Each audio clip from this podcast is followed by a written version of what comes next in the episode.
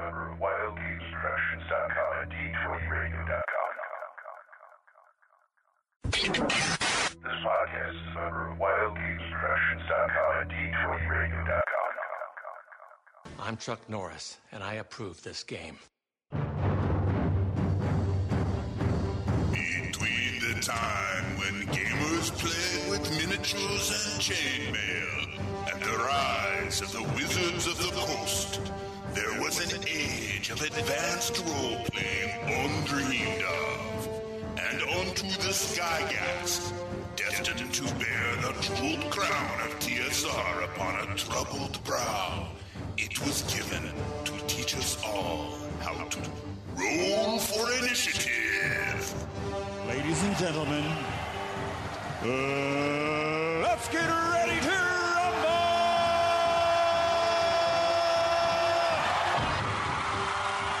The Roll Initiative Podcast, Volume 3, Issue number 124. I think I've got it right this time. I am DM Vince, uh, sitting next to uh, DM Nick, Hi.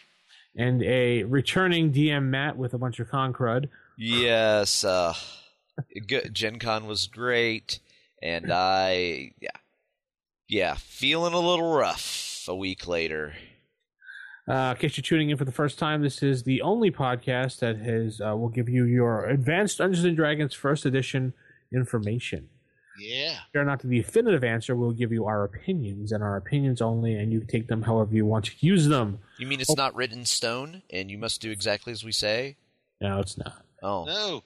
wow. We hope listening. If you're not a first edition fan, you could be a later edition fan. You just want to mine for ideas. That's perfect to do this for.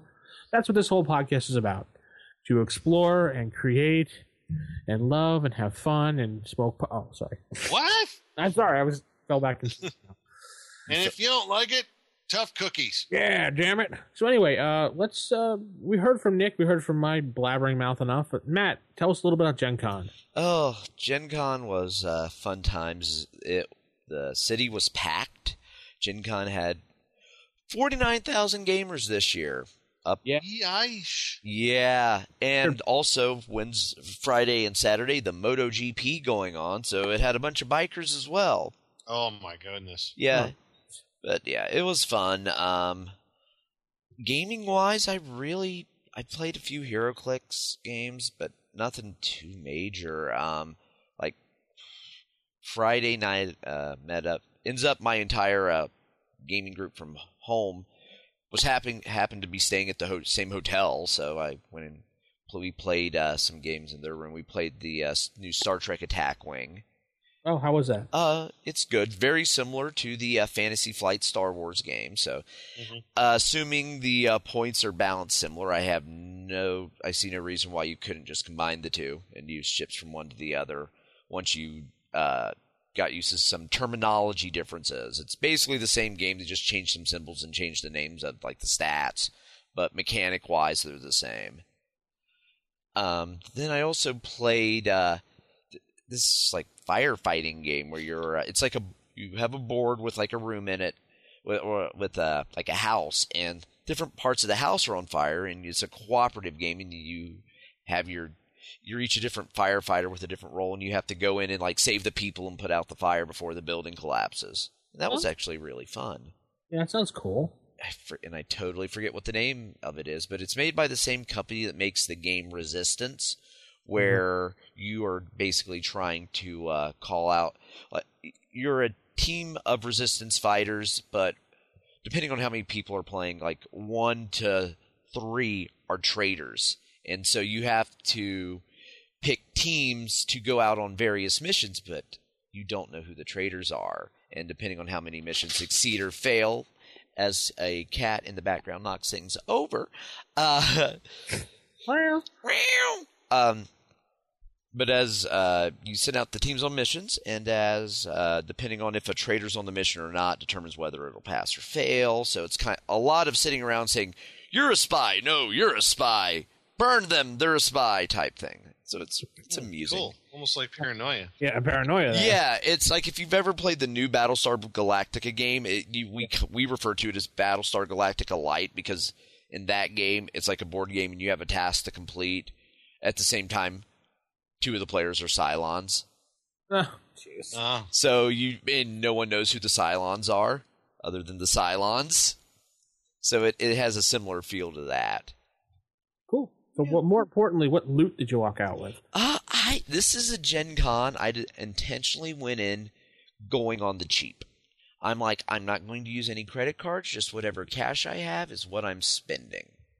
Oh, I try to so be. you didn't eat the whole time, basically. No, I I actually uh, uh as well Saturday night drink maybe, but uh as for there I bought they were selling copies of that AEG was selling copies of the Ultimate Toolbox, that Oh, book wow. of random uh tables for five dollars. really? Yeah, so I bought that. Yeah. That's a good. Even even people don't like this for the D twenty system. It's still good. Right. I mean, and everything in it's system is agnostic, really. I Yeah. there's nothing in it that's like heavy D twenty. So for five dollars, I'm like sold. Uh, AEG also had uh, the War of Honor. It's like L5R, the card, uh, the CCG, but they made it into like a standalone game. So it's Hmm. so Huh. it, that was like five dollars, and if you went by sheer weight alone, the box was like ridiculously heavy. So I'm like, for five bucks, it'll be amusing. And then I bought uh, Cryptune Master or something. It's basically like a dungeon crawl game where you're a party of each character. Each player in the game represents like a party of adventurers going into it like a dungeon, and you're basically you go in, uh, kill the monsters, loot the room, and whoever gains the most experience points through the killing and looting process wins. Gotcha. So, and that was really all of my purchases, and the because those were I think for all of that I spent like twenty five dollars. I mean, so. Wow, you really did do a cheap Gen Con. Yeah. Yeah. and then I p- spent maybe sixty dollars to play in HeroClix games. And then, Okay, so more importantly, what about D and D? Did you get the new book or? Um, I picked up two copies for other people, and I shipped. Yeah, I was saying, any word on D and D next there? Um, I didn't make it to the D and D party where they were announcing stuff was actually like a ticketed event and sold out. It was like twenty bucks, but it included like food, drinks, and you- like it was a big soiree where you got to mingle with people. Um, so so I really didn't get to that, but they did have that convention exclusive book, and I picked up two copies of that for people, and I thumbed through it briefly, and it and it had like four adventures in it, and it also had just like a a monstrous compendium in it too. So you had all your monster stats, even for monsters that weren't necessarily in the adventures included. I should have told you to uh, stop by AEG and get the uh, Legend of the Five Rings uh, RPG exclusive module they had. Oh, I- totally about that. yeah, yeah, yeah. Because I, yeah, because I was just going around just looking at everything. It's like for whatever reason this year, just nothing really sparked my interest. I'm just like I wasn't like maybe because I went in with the mindset of I'm not going to spend a lot of money. I had mentally prepared myself to not be interested in like really anything. So, but I still it was still a fun time. Um, Good. Yes, and uh, Saturday night I went out with some friends. We hit the Gen Con dance or nerd prom, as my one of my friends' wives calls it, and then we went to a uh, dance club uh, in downtown Indy, and uh, I was drinking free the entire night, and we found ourselves at Steak and Shake at four in the morning when I had to when I had to wake up at like eight in the morning Ah, to that's a check good out. convention.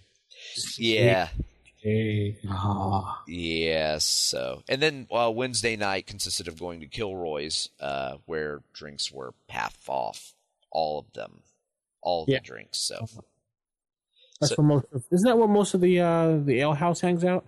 uh, I think so. Uh, the bar was packed this year, just with Yeah. a mixture of Gen Con attendees and just like normal human beings. So, but yeah, it it's was definitely fun. I'm glad I went for like all five days, even if yeah, that final day driving home from mm-hmm. Indy, the two hour drive, I'm like, I Oh. am so exhausted, and it's only four in the afternoon. and I proceeded to come home and sleep for like 15 hours straight. I wouldn't. And and then come Mondays when like, oh no, it's con crud. Yep. Yep. And You didn't look like you didn't have any editing duties to do because I, I decided to throw the show up and break the internet. yes, I totally appreciated that because yeah, it probably wouldn't have gotten up in any sort of timely manner. yeah, so we had uh, the show with uh, Jason from Gygax magazine along with uh, Luke Gygax, and that was a fun show. Yeah, I listened to that and it was fun. And if you haven't listened to it out there, it's right up there on our, on on our RFI website. Right. Yeah. Yes, and you can get it now because the internet is fixed. We fixed it, Yes, so it's okay. We unbroke the fixed internet. Yes, and uh, you didn't attend, but uh, I did attend the ENnie Awards through via internet. yes. I would, and congratulations to you, sir.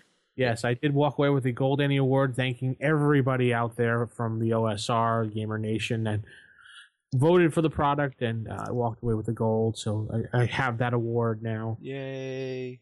Do It's you, awesome. do you have the nice little certificate and medal yet? Uh, the as of right of this recording, uh, when this goes out, I'll have it. As of the actual recording, no, I don't have it. Okay. By the time this goes out, yes, I'll have it. Okay. Yes. So you'll have to run around everywhere with your little medal now, like I Owen Hart with his slammies. Plaque, isn't it? It used to be a, a glass plaque that's engraved and uh, a, a metal. I've seen people with medals too. Yeah, it's, you get both. Okay. So you have your plaque and your medal. Yeah, Awesome. the, the metal is just is the either the gold or silver, and it says the year. Okay. And the plaque is uh, the glass etch plaque says whatever the award was and the name of the game and the year. Sweet. So I guess I could slap a big gold star on my uh, mazes and perils now. Right. Yep. Yep. Any award winning. That's right. Yep. So anyway, uh, let's uh, Nick. Why don't we jump over to some stars? Sure. So, um, just let you know, we uh, our starred reviews on iTunes. Just to remind everybody, you can head over there to iTunes, through the iTunes store, type in "Roll for Initiative," search for us through there, and you go to ratings reviews, and you can uh, rate us. And whenever you can, we'll read off some reviews. And we have one new review from Icern. And Icern says, Where else can you spend an hour ruminating about gamism versus theaterism? he gives us five stars. He or she gives us five stars. I mean, this is really deep stuff. I love the approach these guys have both to old school gaming and to just plain having fun with friends. Mind opening, imagination fueling, rules light but not chaotic. Thanks for staying at my favorite pastime since 1980. Oh, And that was from Icern. Well, thank you, Icern, for that new review. We really appreciate it. and you too can write a review that Nick will read Absolutely. if you go to iTunes and follow his instructions. Yes, follow them. or you could write into us, rfistaff at gmail.com or 570-865-4210, the hotline. The hotline. Let's head into Sage Advice. Sage advice. Sage Advice. We, Yeah, we got some sage advice. we actually have uh, three emails this week. No. Yeah, you can write us at rfistaff at gmail.com. Or you can go right to the website, rfipodcast.com. There's a contact form. You put in your information, and it automatically emails us. So either way, you can do it from your own Yep. address or there. Or you can go to our forum forums at r oh, I can't speak osrgaming.org slash forums. First email comes from DM David D. He says, "Hello, esteemed dungeon masters." Who are they? I don't know. I've yeah. I recently heard your email, an email question about weapon proficiency. No, kidding. Weapon proficiencies. And DM Mick mentioned his own house rule spin on Rangers.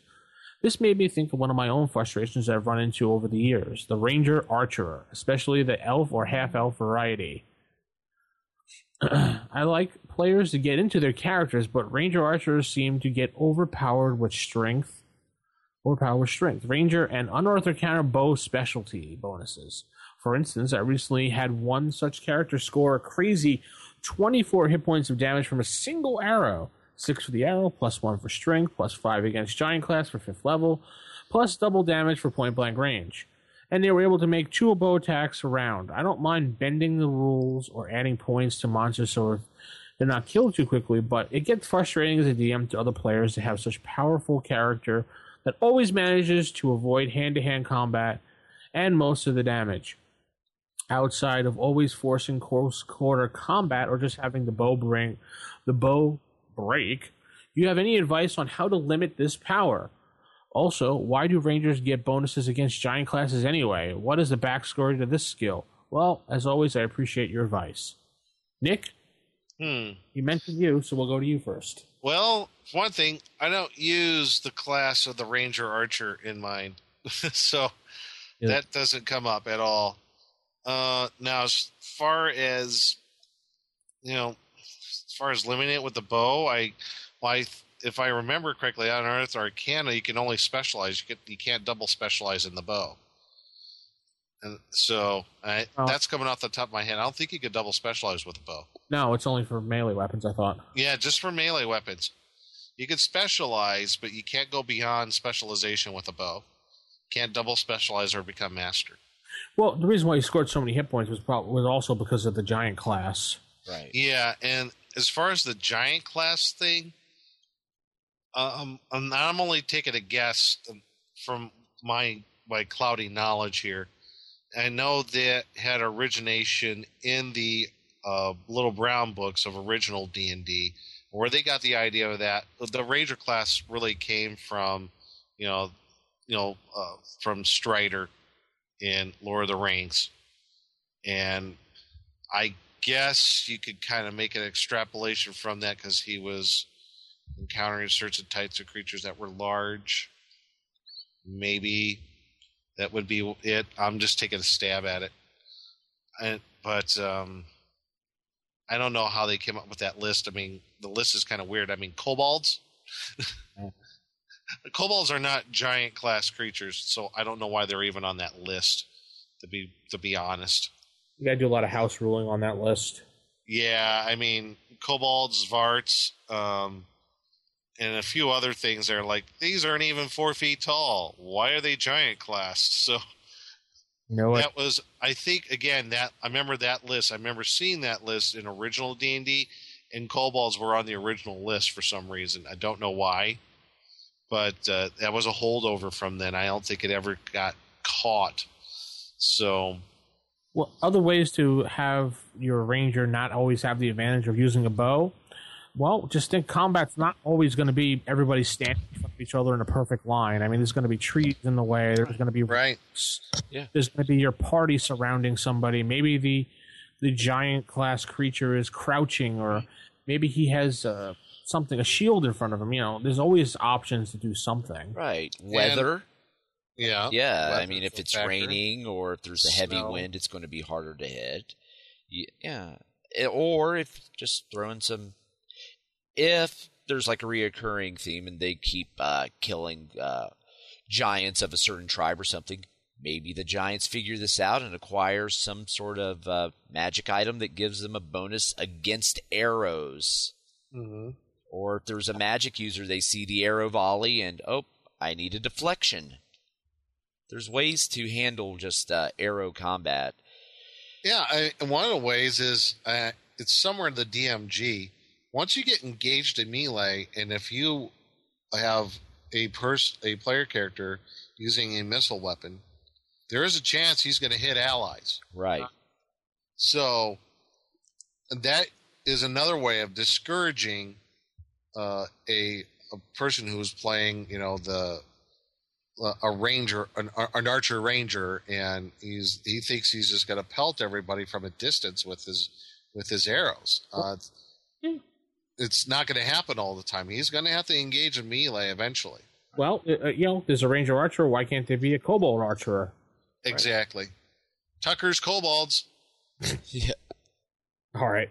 Thanks, DM David D. Next one comes from uh, Juan. Greetings from Uruguay. Uruguay. Did I say that right? Yeah, I think so. Uruguay, yes. Okay, Yeah, thank you. I love your show from day one, and I've been catching up since the iTunes indexing incident. What the heck? When we switched now it's feeds. an incident. I didn't know we had an incident of our own. Yeah, you know, we he- switched feeds and you had to unsubscribe and resubscribe to get the stuff. Uh, now it's an incident. I didn't My realize goodness. we're calling it an indexing incident. Sorry, guys. We had to do what we had to do. Yeah. It's great to have Blackstone back. I know- Yeah, Oh, yeah. Really enjoyed the anomalous uh, sub. subsurface environment. That's a mouthful, dude. ASC. Yeah. The ASC. It surely sounds refreshing. I've been reading Numera. Numenera. That's how it's pronounced. Yeah. Numenera? Yeah. Numerera. From Monte Cook. What was that, Nat? Uh, Numerera, I think. Numera? Okay, sorry. It looks cool, the game. I just haven't, I haven't had a chance to read it. And these future science fiction games really intrigue me. It reminds me that I have to go read more Jack Vance stories. Keep up the good work, Juan. Thanks, Juan. Thanks, Juan from Uruguay. Yeah. And this last email comes in from Alan from Scotland. From Scotland. I, did, Hey, I didn't want to go there, but apparently you did. that's right, I did. as as Alan just deletes the feed now. just wanted to say love in capital letters the show, but not Nick. No, I'm kidding. I've been listening. I've been listening, but haven't posted anything for absolutely ages. Never seem to get around to it. And I wanted to say you guys really make a huge difference in my life. I really look forward to your regular podcast, and along with the two and a half squads, you fill my gaming radio needs. Thanks, keep up the good work. Best wishes, Alan. Two and a half squads? It must be Scottish something. Maybe he's know. referring to other podcasts. Oh, on the, the Regular podcast and along with the two and a half squads? right. Uh, maybe he's referring to uh, Save or Die and Thaco's Hammer and the crossover. So, hosting. No, I supplied him with two and a half squads of kobolds. Oh, so that's where That's they what- went. That's what that charge was. Well, unless they're referring to one of the podcasts as half a podcast. I don't know. right. No, it was the two and a half squads of kobold he needed. He needed to put down some unruly players. So yeah, Oh, that's where they went. Unless, you yeah, critical hits because they critical wits. They every once in a while put a show up. Maybe that's half a squad. I don't know. Unless maybe he's talking about the different hosts coming on. Right, because if you take the number of hosts and on the actual number of shows, there's a little bit of crossover. Yeah, I guess so. Uh, well, I'm glad. reaching there. I'm glad he enjoys all the shows, whether it be our show, Thacko's Hammer, or Save or Die, Critical Wits, Lost Holocron, or the Spellburn podcast, and other future podcasts coming along shortly. And that's our emails for this week. Yay! Have to uh, say goodnight to everybody for emails. Yay! And we'll jump right into table manners. Typical. Of all the evil creatures in the world, I'd like to find one with table manners. What are you kidding me? I spent years cultivating the worst table manners on the planet. Table manners. Okay, here we are in table manners, Got it. and we are going to be talking about a new a module from the back of the day with Role Aids. Yeah. all the Role Aid supplements that we've covered in the past.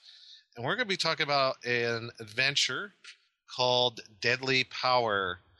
And it's is for characters levels four to eight. Four to eight characters level six to nine, excuse me. Yeah. And to uh, join us in our conversation, we do have Laurel and Donald Nicholson and John Keefe, who wrote the adventure The Deadly Powers. So, welcome on to the show. Hello. Thank you. All right, Those listening out to this is Rolling Supplement 716. 716. And this came out, looks like in 1984. So, uh, part of that whole uh, Role Aids um, line that was coming out at the time. And uh, I don't know, maybe, uh, I don't know uh, which one of you could kind of give us a background on, you know, how this module, how you guys came up with the idea, the concept of this adventure, and, and just kind of like uh, lead us in from there. Well, but back in 1982, there was a mayoral primary for uh, the city of Chicago, and it was to be between uh, Richie Daley uh, and Jane Byrne. And obviously, you can see that uh, Enaj is Jane backwards, real obvious. And uh, Elad his Daley backwards. Ah. And Reveals that when you said that. Oh, Yeah. and and so uh, we decided to, or Laurie actually wanted to do this. She wanted to write a module that was kind going to be kind of a parody on on the election, and so we decided to do it. I think we started writing it in late 1982 or 1983, and that was the whole premise of it. If, if you know a little about Chicago politics, Jane Byrne get, became mayor because there was a massive snowfall of winter, and uh, Michael Bilandic, who was the mayor, didn't get it cleaned up very well. So oh, Jane Byrne easily won the next election, and then later on, Richie Daley, the son of um, uh, Richard J. Daley, decided he wanted to come in and be the mayor in his uh, father's footsteps. Mhm. So he'd seek out the magical leaves and smoke them. Yeah, smoke the, the, the magic cigar smoke and from the back rooms and and hoodwink all the people again. and in doing so, writing the adventure, you made Elad and his son, uh, well, his son part devil, and the father, I guess, was a worshiper of Dispater. Yes, a full devil. yes, a full devil who was a worshiper of Dispater. So Depending on who you talk to. now to. hearing the background, I'm like, wow, that's pretty cool. that's pretty neat. Now it starts to make sense. All right. But this uh, module, like it says on the cover, all characters are fictitious and they don't resemble anybody. So Right, right. Yes, there's the disclaimer. Yeah. Purely coincidental. right, Purely coincidental. Right. and we don't really believe that uh, Richie Daley is a half devil or his father was a full devil. Of course. As we say all things tongue in cheek on the show. Right. Um, but I, it, I thought the premise of the of the uh, of the adventure was really interesting. He had this this town, rich mining town near the sea, and there's this King Elad. Elad. yeah, yeah. He's the leader of this town, and the whole town is enthralled with him and everything that he does Yes, because he has this magical charm spell after because of these leaves and seeds that he um smokes that uh that help him uh enamor everybody into thinking he's the most wonderful person in the world. Hmm. Very weird. Where'd you get the idea of the smoking the uh, magical uh, uh, seeds and, and uh, making the charm spell out of that? Well, that was always a backroom politics in Chicago. They talk about cigar chompers and smoke-filled rooms and all Oh, that. okay. So, so that's where that came from. all And also, you know, Daley was a popular mayor back then, Mhm. or a powerful mayor back then, and pretty much whatever he said went. So it was kind of a combination of the two. So, uh, so uh, the king he has a son named Minor, like the minor Daley, I guess, the younger, Correct. and he's a half devil, and uh, Well, he was, he was mostly gifted with some of the abilities. Not no, yeah, it's as though not a devil, really. So yeah, he was gifted with certain abilities, and I guess the king also gets friendship, the loyalty of the town rats, and their were rat leader. So, okay, now who's the were rat leader? Oh, it, I don't think there is anyone. as Okay, far as a just kinda- I'm goes, just, I'm just I- checking on that one. 'cause- no, I don't think so. Okay. Although one of the re- were rats was named after one of Laurie's neighbors. Oh, how nice. We're going to put you in a module. Oh, great. What am I going to be? Uh, a were rat? Oh, the, what? I don't Cool. think they knew. okay. so he's also gained, uh, the I guess, the loyalty of the town rats, the were rat leader, and um, use their caverns. They help guard the mines. And, um, but uh, King Elad has an adversary by the name of Lady Inaj, a very highly intelligent illusionist. Oh, really? so now that we understand the background here, I'm like, now, now I can see why she's the illusionist. Yeah. Okay. And then there she has a sorcerer by the name of Grim- Grinmare, who's I guess one of her. Uh, uh, I'll, I'll, I don't know if we want to call a lackey, but I guess her almost like a second in command. Um, right. Believer or something. Yeah. I don't remember if he was named after anyone either. That so long ago, I can't remember most of the politicians' names. And So- then the owner of the town, Don was reminding me, was who, most of the town was Quick Edward, who was also representative of Fast Eddie, Vrdolyak, who was an alderman, a powerful alderman. Wow. I, that's you know this is just amazing that, and I'm sure only. I wonder if anybody even then, when they got the adventure, even picked up on the the kind of the inside joke there. Probably not. I don't think so. 'Cause now it's like, wow, that is incredible stuff. And TSR said it was kind of a parody. So Yeah, well, there They- you I don't. I don't think they. And they were from back in Lake Geneva, so that's pretty close to Chicago. Yeah, yeah. So I guess the son he heads off on his 18th birthday, and uh, he kind of disappears.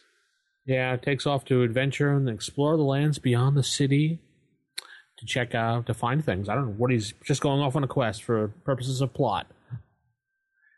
Yeah, I think he just wanted to get away from everything. So he leaves. The king has uh, slaves build an, an elaborate complex beneath the town. Town's mausoleums protect his magic tobacco leaves. Slaves were killed to protect the secrets. And one of the key elements of this adventure is the, to help his son. I guess, I guess if he ever comes back, the king has a scroll written which gave clues how to receive the leaves and, and trust the scroll. And he trusted the scroll to uh, by to Greasel, who's the um, The Rat King. you know, the were rat king. Uh, pretty much the king wanted to go back to the uh, pretty much wanted to go back home to hell, but he couldn't because uh, he wouldn't let him apparently for whatever reason. And then he prayed and prayed for years to the his demon god or devil god. And then finally he told him, uh, "Well, maybe I'll think about it and consider it if you take your wife and sacrifice her in my name."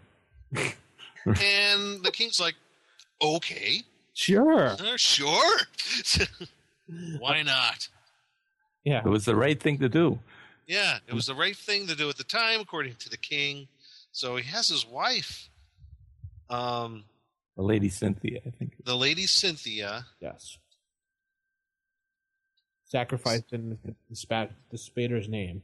his sacrifice in the Spader's name, and he's what he did. He Grimare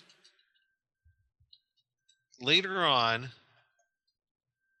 stole into the king's room as he lay drugged. So I guess the king gets drugged.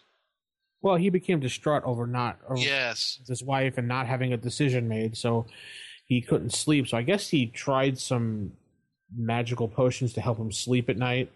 So while he was asleep is when uh, Grinmare snuck into the room and took the opportunity uh, to cast a flesh to stone spell on the king, then decapitate him.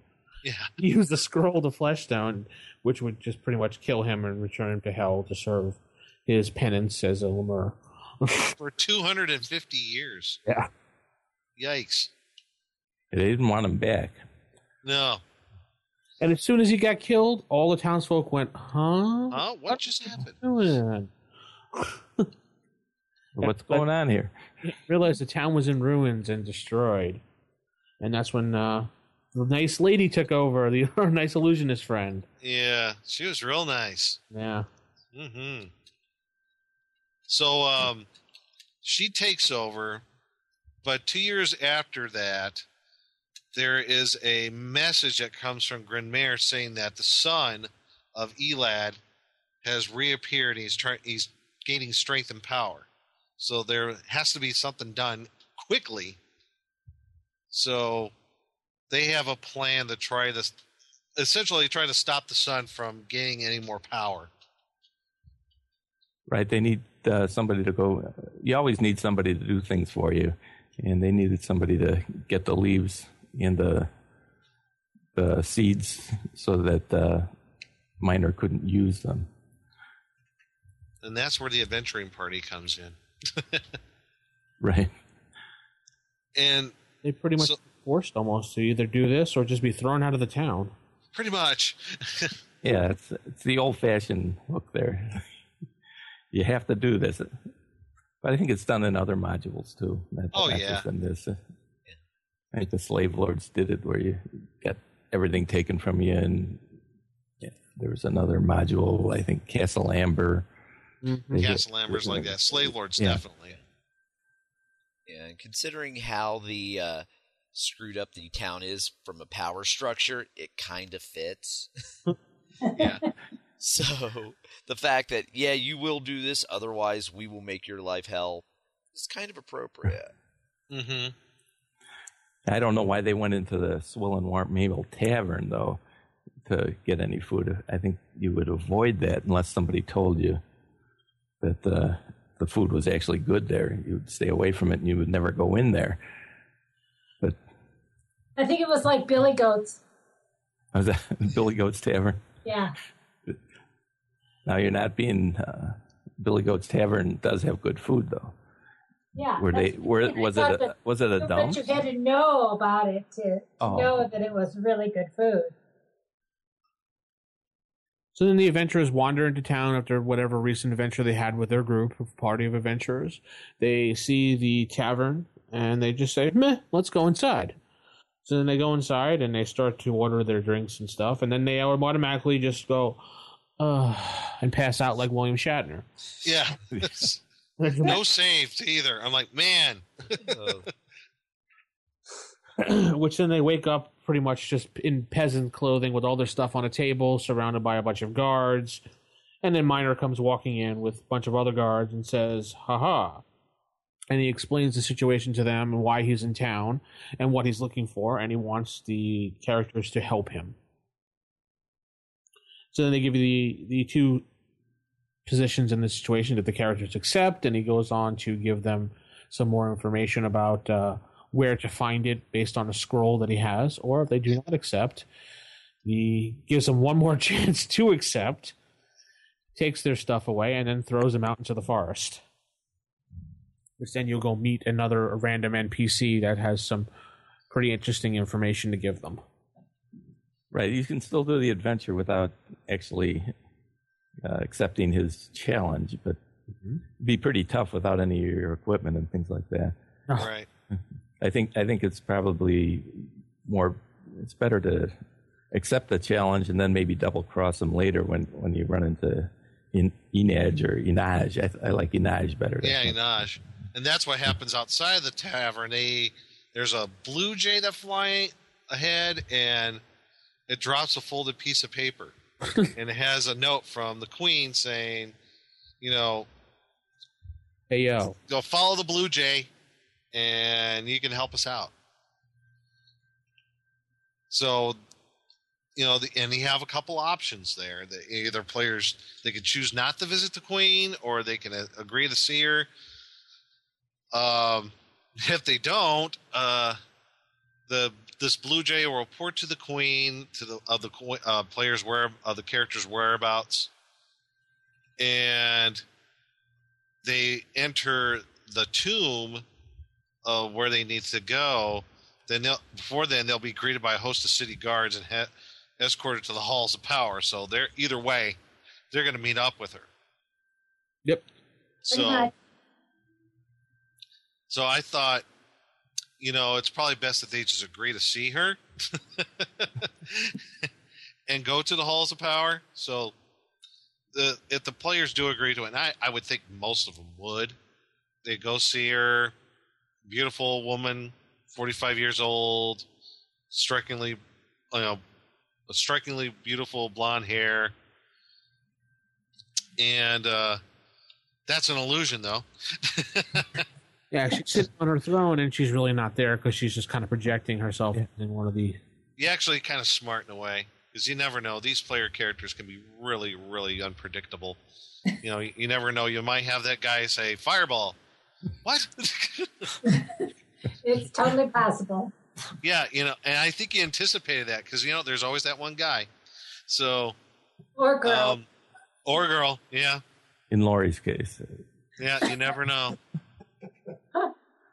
Um, so if they accept the um, going to Lady uh, Inaj's um, Hall of Power, they go and meet her. They talk with her, and she discusses what the about the scroll that she knows of that that they have in their possession.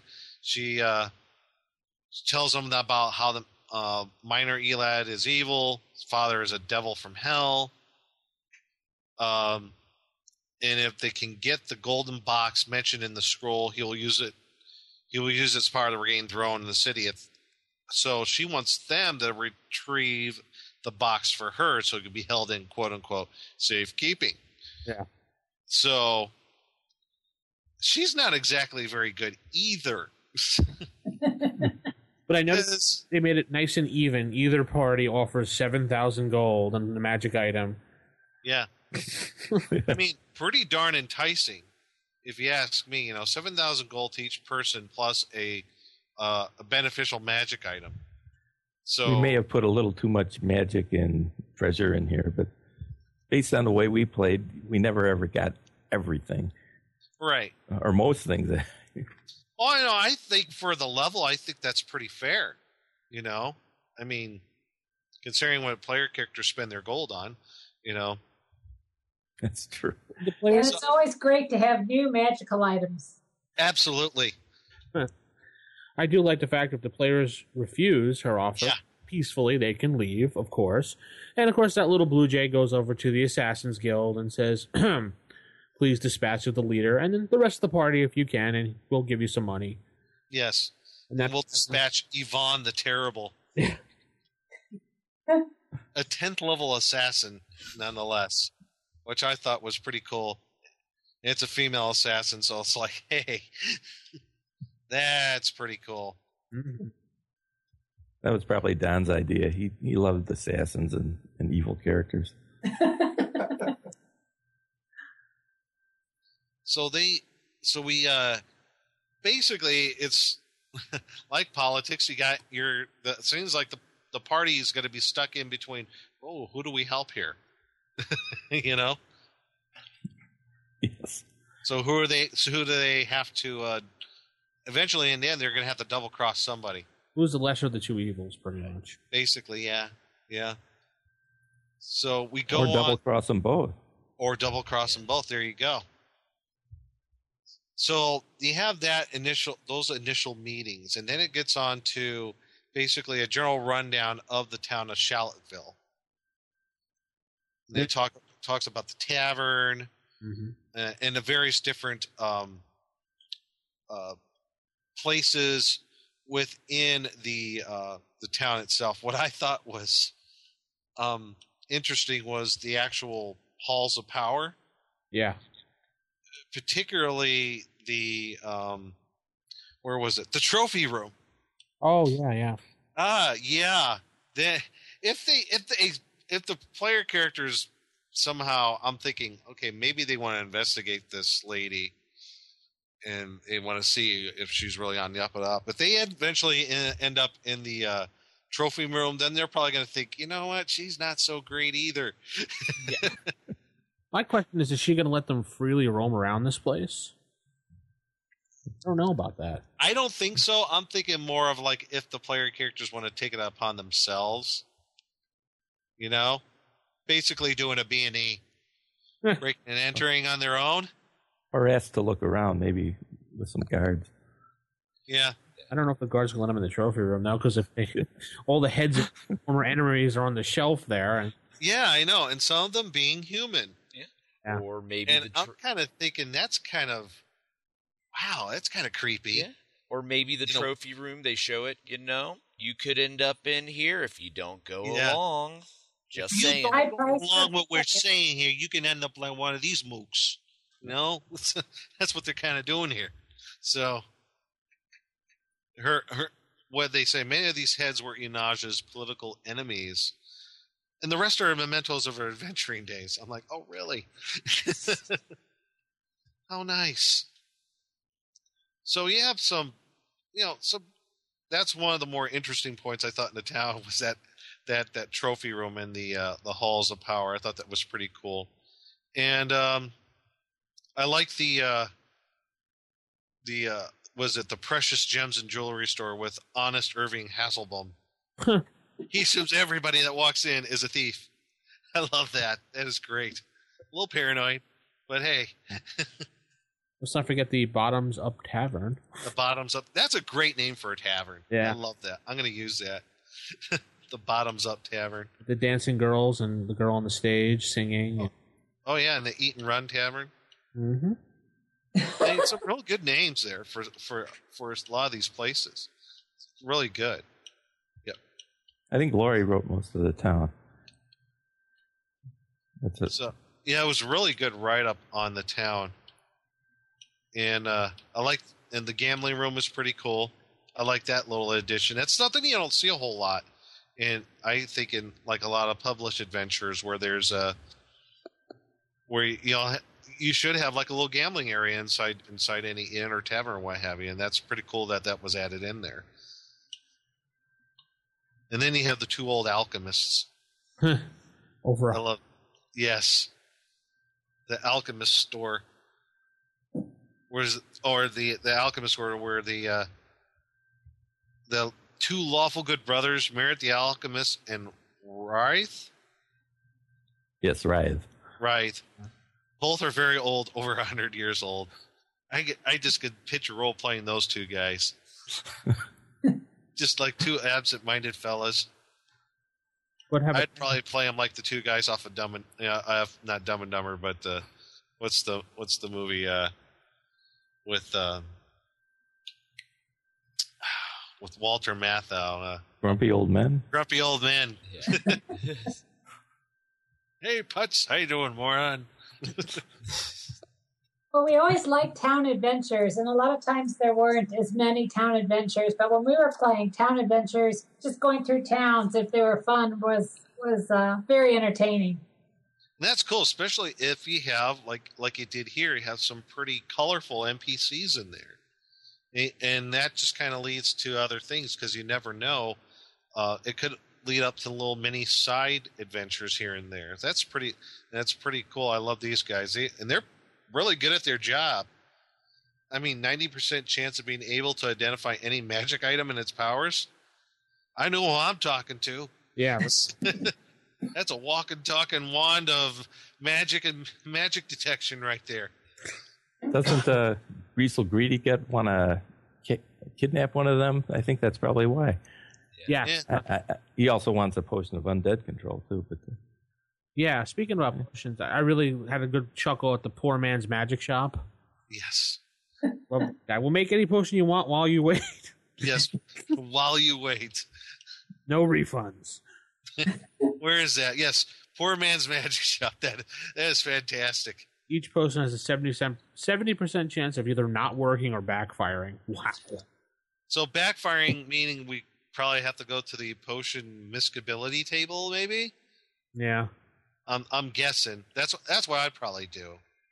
Is go to the potion miscibility table for that and say, okay, let's see who explodes. either that or just being something else that you're not expecting too. Right, right. That's pretty cool. I love that. Um, the one thing I found interesting, I, I, maybe it's just me. It's like that the the Assassin's Guild is right there. You know, I thought they'd be a little more secretive of like where they're where they're at. Ah, They don't care. Yeah, especially then in a again, town you like gotta this. see Yeah. Then again, you got to think about yeah, who's running the country here? You know, the lady with all the severed heads in her house. Right. So, so I kind of took that into consideration. I'm like, well, okay, yeah, I'll run with that. I, I can see that. Assassin's Guild, welcome. Yeah, welcome. Um, I'm almost picturing like the Assassin's Guild out of like uh, Ankh Morpork. And who would you like to exhumed? Um, All right, so we're worrying. yes. So um, I think a lot of the um, places in the town weren't were unexplained. I don't know if that's because they didn't have room for it, or or if we didn't uh, fill them out or not. Like F, the fish market and the Undertaker. Yeah, like the, And the- shop, um, the spot of wine, the tailor, the fur. I guess they figured that was self-explanatory. I don't know. Yeah, It- either that or there wasn't room, and they, like you said, they it was self-explanatory, so they didn't really want to use it. here was another thing I found out in the town is like, where is it? The home of Quick Edward. Yes. Yeah. That would be Eddie Vrdolyak that Laurie was talking about earlier. Okay, okay. So Quick Edward is so Fast they're- Eddie. Fast Eddie. So he's the one, and that explains why he's immune to the uh, to the leaves spell. And he's a guy who uh, he picks up brick from crumbling buildings and resells them refurbished projects for the city. so he's a stonemason guy. He's a con- he's a he's a con- he's in the construction business. Yeah, away. Right. In real life, uh, they say he had his hand in everything in in Chicago, so we don't know that that's true or not. He runs a very re- reputable construction business. there you go. So I'm like, I wonder why is he immune? Then now you get the background. I'm like, okay, now I get it. And uh, that's those are the really the the highlights of the uh, town of Charlottesville. I thought s- there was some pretty cool stuff in there. So, moving on, you go to uh, was it the Minter's Tower? And I. I guess if you want to lead on into this, Vince, about Minter's Tower. Uh, it pretty much uh, is a was a three four four floor tower which has these at the very top has these really cool like mirror setup so uh, when the king was using the because there's a mine that's pretty much i think it's under the town Yeah, that's the gold source that they built the town around so that people could be rich. The king decided to uh, make it so that only he could get in there and transport the gold back and forth using this magical mirror teleport system, which is uh, really cool on the fourth floor when you use the sun at 7 a.m. in the morning and 7 p.m. at night, local time, of course. Uh, you can unreal, un, unveil mirrors in the room, and there's, there's different things that'll happen. Uh, let's see here. The I like especially like the fourth mirror, which shows you all the torture of everyone that was Oh yeah. in hell, pretty much. But uh, you can shatter each one of these, except for one of them. Uh, the third mirror will not break at all, but when you do shatter the fourth mirror, you have a chance of going insane. Well, you do go insane by shattering it, and you get to have different uh, types of insanity. Yeah. I wouldn't want a character stuck with monomania, though. Oh no. Stuck. Yeah, I always like to use all, all that stuff in the the Dungeon Master's Guide on Insanity. I, I love putting that things things like that in to adventures. I I don't know, I know, wish we if I did that or not, but if, I don't know whose idea it was to do that. I'm but sure I- that was yours, John. So So, the- I'm guessing you probably played a little Call of Cthulhu too. So let's throw some insanity. in. Don owned Call of Cthulhu. I don't know if we ever played it or not. They never get you to, to play. That might be true. I always wanted to play D and D instead.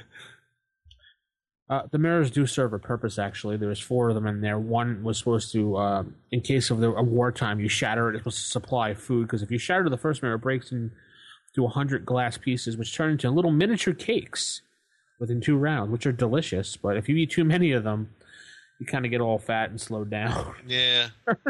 so I'm picturing like a hundred cupcakes on the floor, something like that.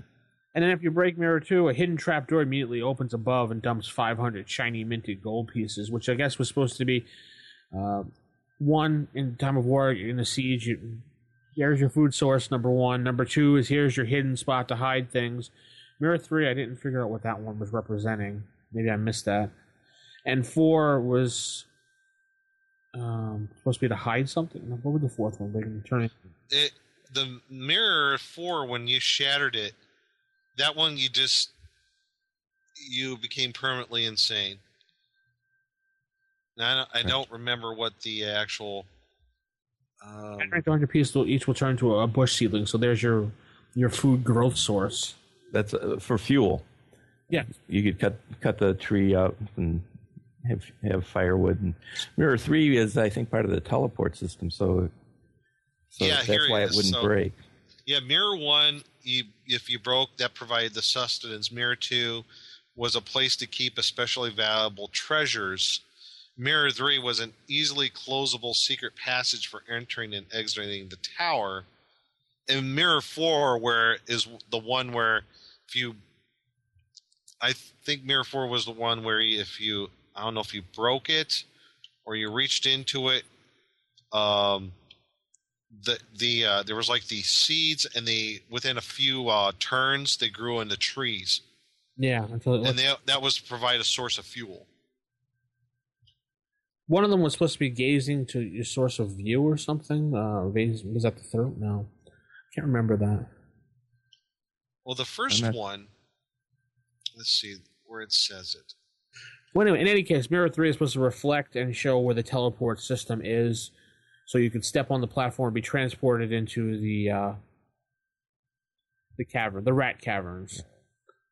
Which we go to the next session of the rat caverns where you start to meet the uh, Greasel and his army pretty much down there. yeah and let me scroll down down to that to the rat caverns. This is where it really gets it gets really interesting here is on the rat caverns. Because not only do you have giant rats and were rats but you have elite giant rats. So rats of enormous size. No but um you have the leader of the were rats who's Greasel Greedy Gut, and he's a ninth level magic user uh, at at that as well. So nothing uh, nothing to sneeze at at all. And I like the I like the uh, the descriptions of each of the were rats. Each was rather unique. You know, because you have Greasel. He used to be a lawful good magic user, and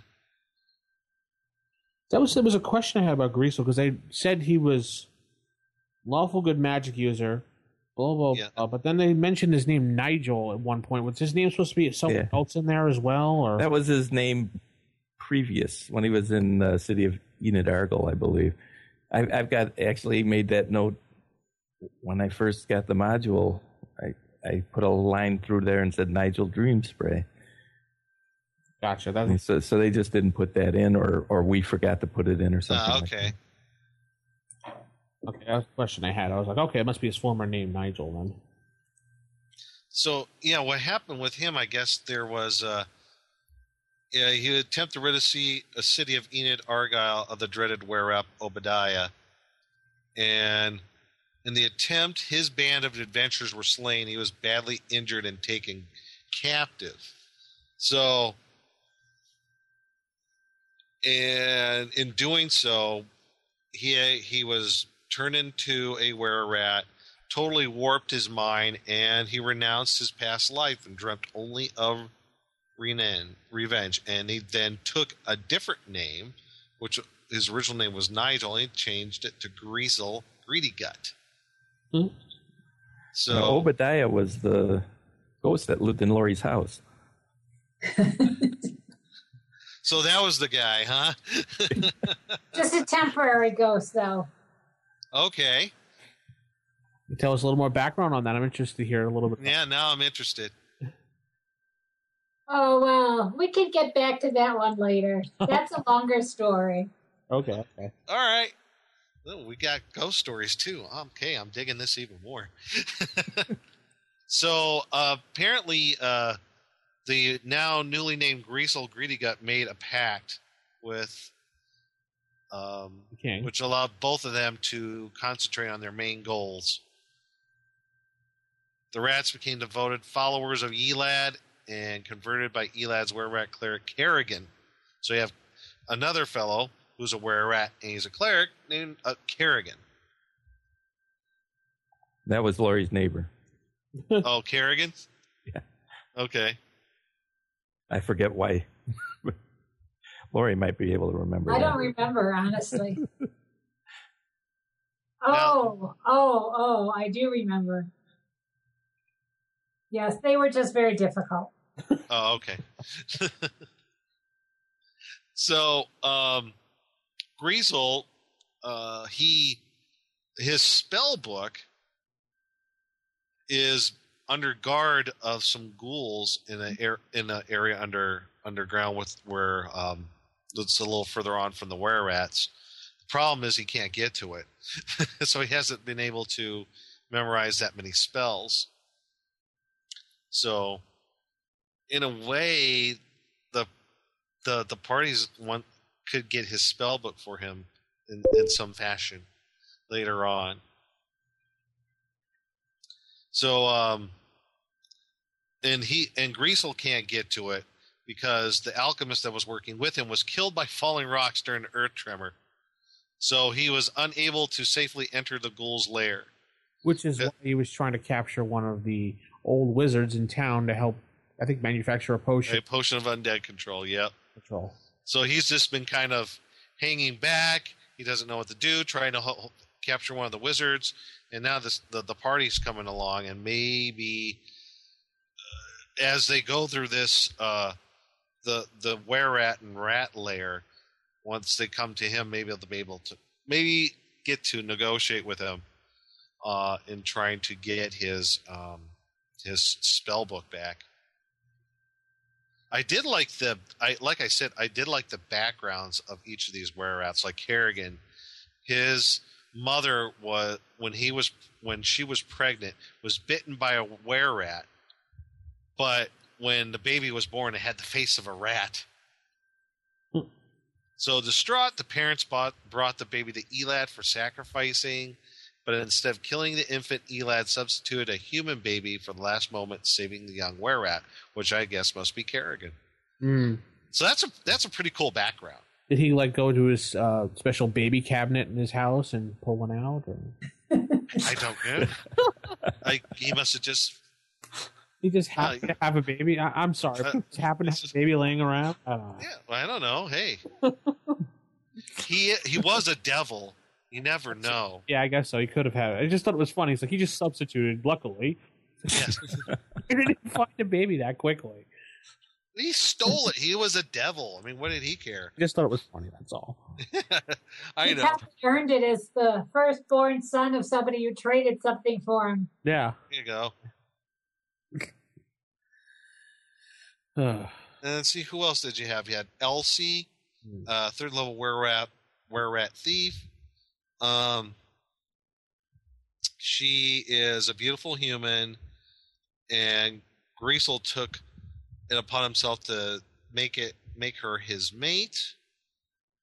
Um, uh, even though she is a lycanthrope, she's angry and depressed, finding herself hideously ugly as a were rat and she hasn't been aware at that long. She cannot shape change at will. Hmm. And since she doesn't like her predicament so much, there is a pretty good chance that she will aid the adventurers and attempt escape.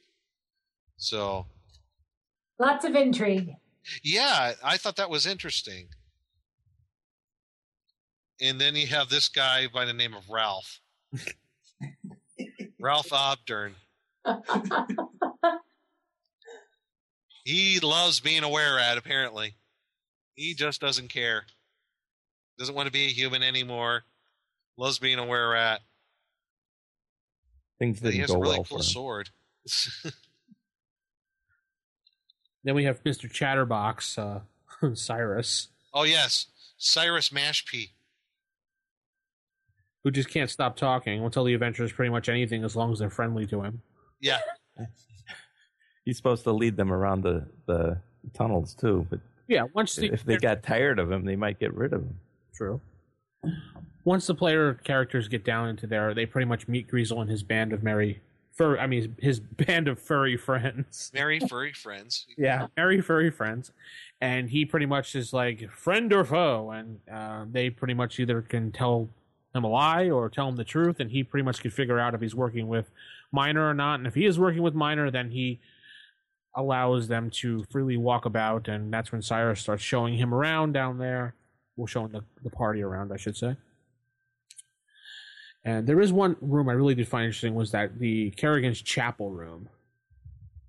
That is um, what room is that? Uh, eight, One B. one B. I was gonna say eighteen. Wow, I can't say. Eight one B. No, just one B. Not One B. I'm sorry.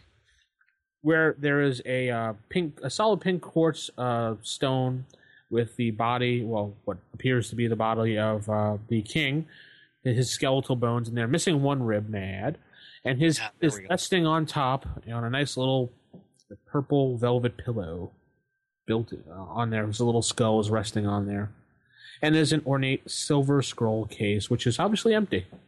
Obviously. Uh, John, is that where Washington was? No, he's in the mausoleum. Oh, okay. okay. We got more people in the real world coming into this. Okay. cool. Right, the real mayor.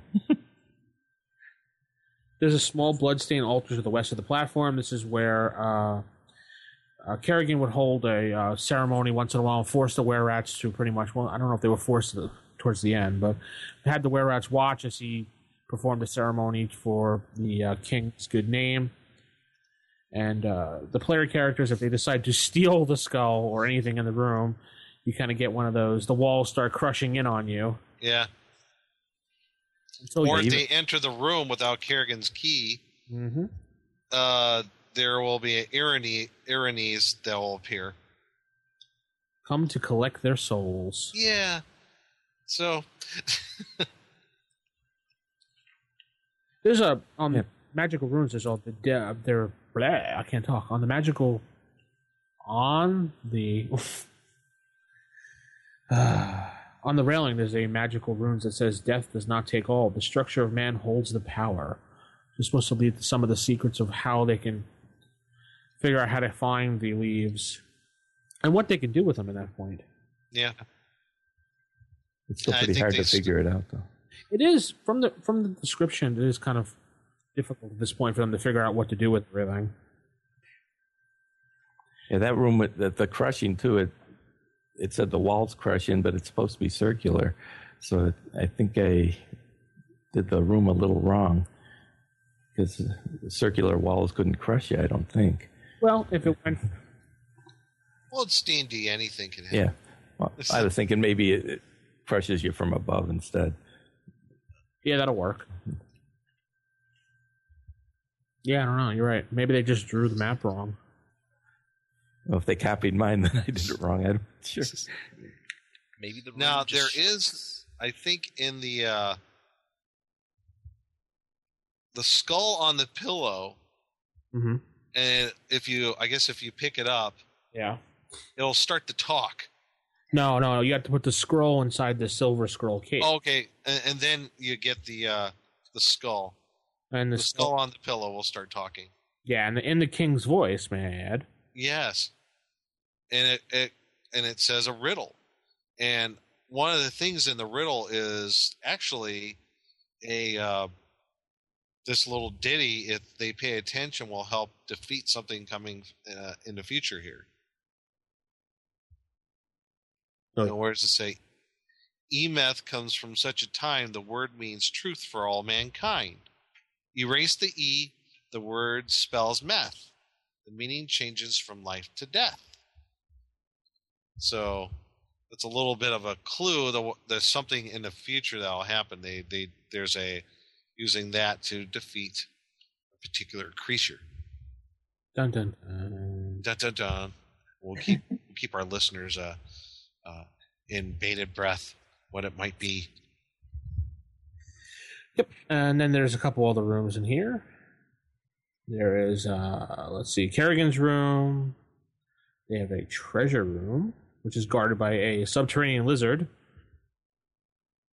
Likes to uh, kill people unless somebody comes in that is Kerrigan only.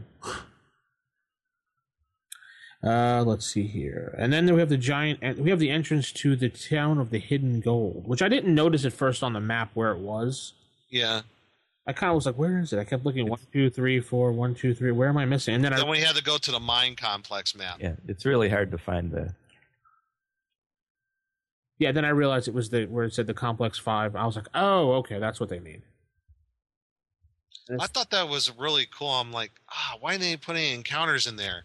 Because the the the banded the uh, mine uh, town sounded like oh that would be a perfect place for like maybe some undead.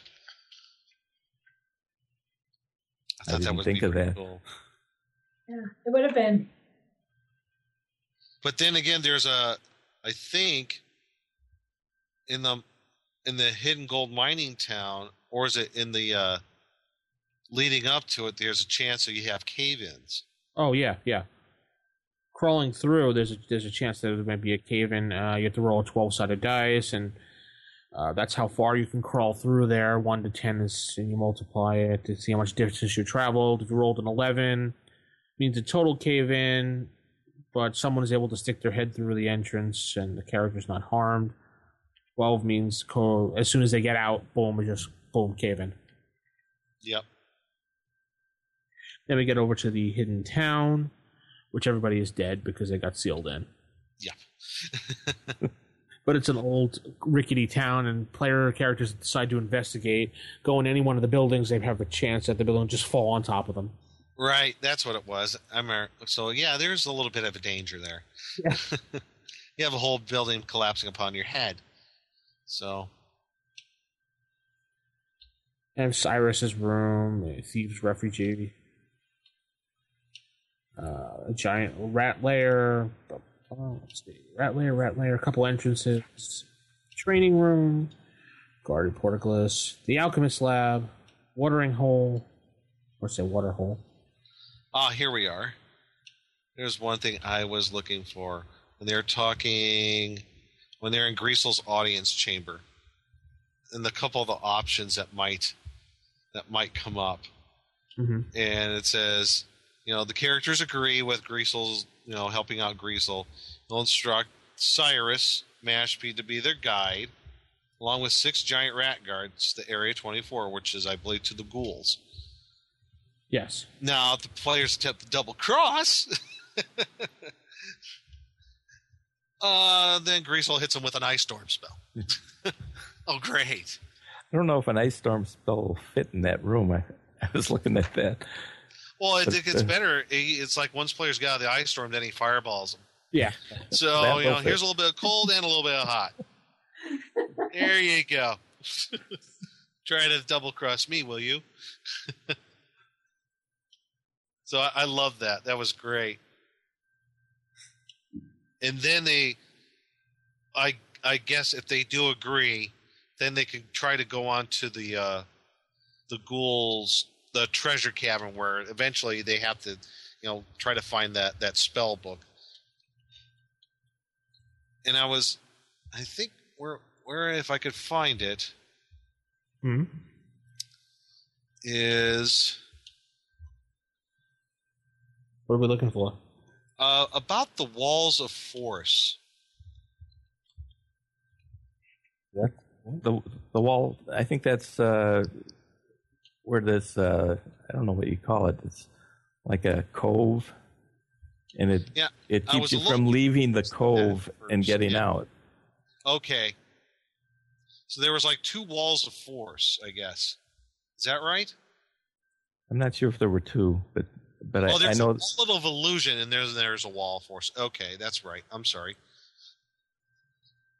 So there's a so in the actual ghoul cavern, you have a lot of ghouls and a few ghasts.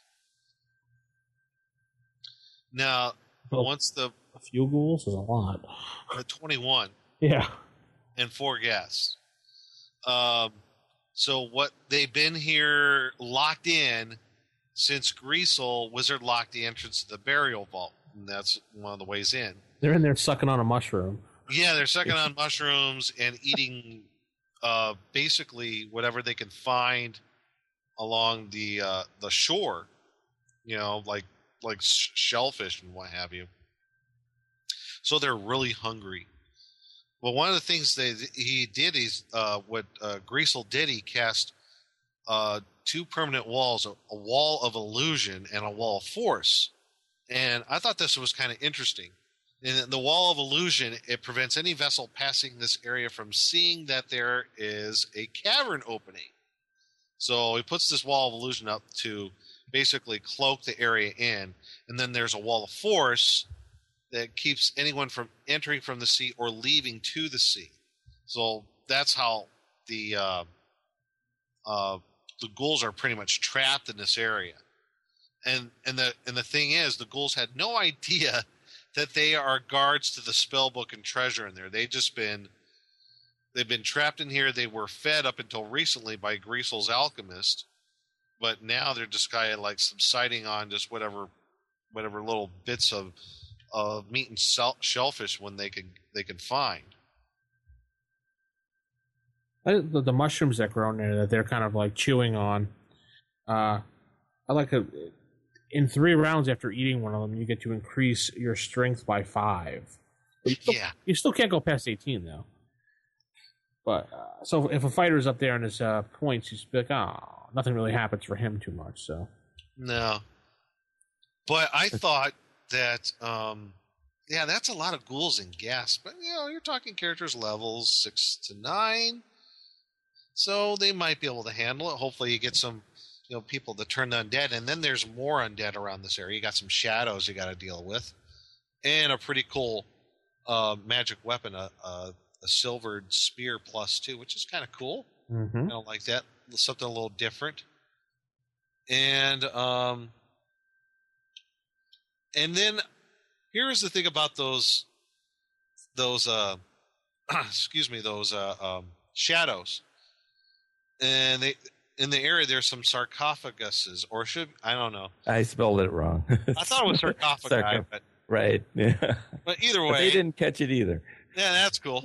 And they said this contained the skeletal remains of the three persons who once owned all these items. Three shadows. Their name are Previn, Hmm. Zidane, and Eord the Bold. So I was just kind of wondering: is there maybe a story behind those three names at I all, don't think or there is. I I was think like, I why just- did they name the, the the the spirits of the shadows there? I'm like, hmm, maybe there's something to that. Maybe it's don't name of dead remember that. PCs that they had. I don't. so maybe I just think, I think you named those, John. Those are your, Yeah, I, I don't think that there was anything behind that, but you never know. There, there could have been something that was left out.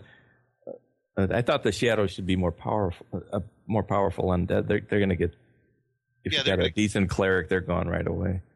But then again, they had, they would have to go through a whole bunch of ghasts and ghouls. Yeah. Maybe the party's kind of weak by then, and then you got the cleric's shadow- dead. Yeah, and then what? What if the cleric is dead? Then you're in real trouble. So, I just thought that was interesting. He actually named the shadows, so that's pretty cool. And then we go on to the the uh, I guess the crux of the whole thing, the mausoleum. yes, So, I guess you could take it from there, Vince, and talk about the mausoleum a little bit. it's really cool. No, kidding. Okay, that's it. Great. the mausoleum for everybody. Have a nice day. No, I'm kidding. Uh, in this mausoleum, it's pretty much an homage to the king, obviously, as there is a worship room and there's where the, the room was supposed to be buried Mm-hmm. uh, in this uh, mausoleum. And the relic room is where there's uh, like kind of, I forget what they call it,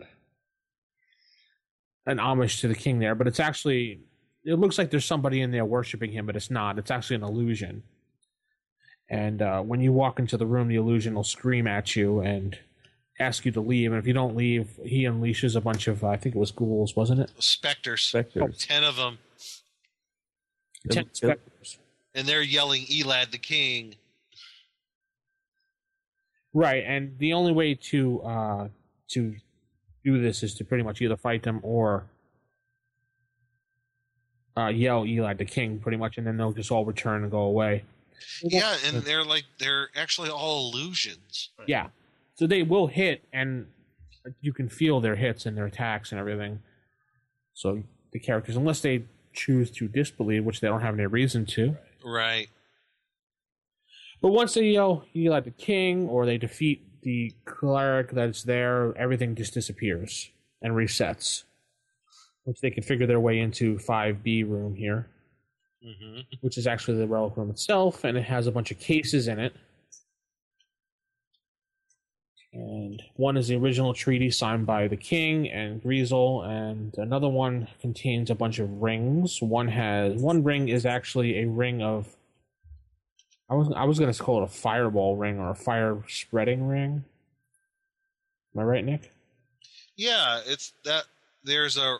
a it like- fires a. Uh, a- anytime where it hears like a, a triangle, you know, like the magic, uh, the musical, musical, uh, the triangle, a a wave of fire basically comes out in a what was it? Burning hands at a skill level twelve. Yeah. Yes.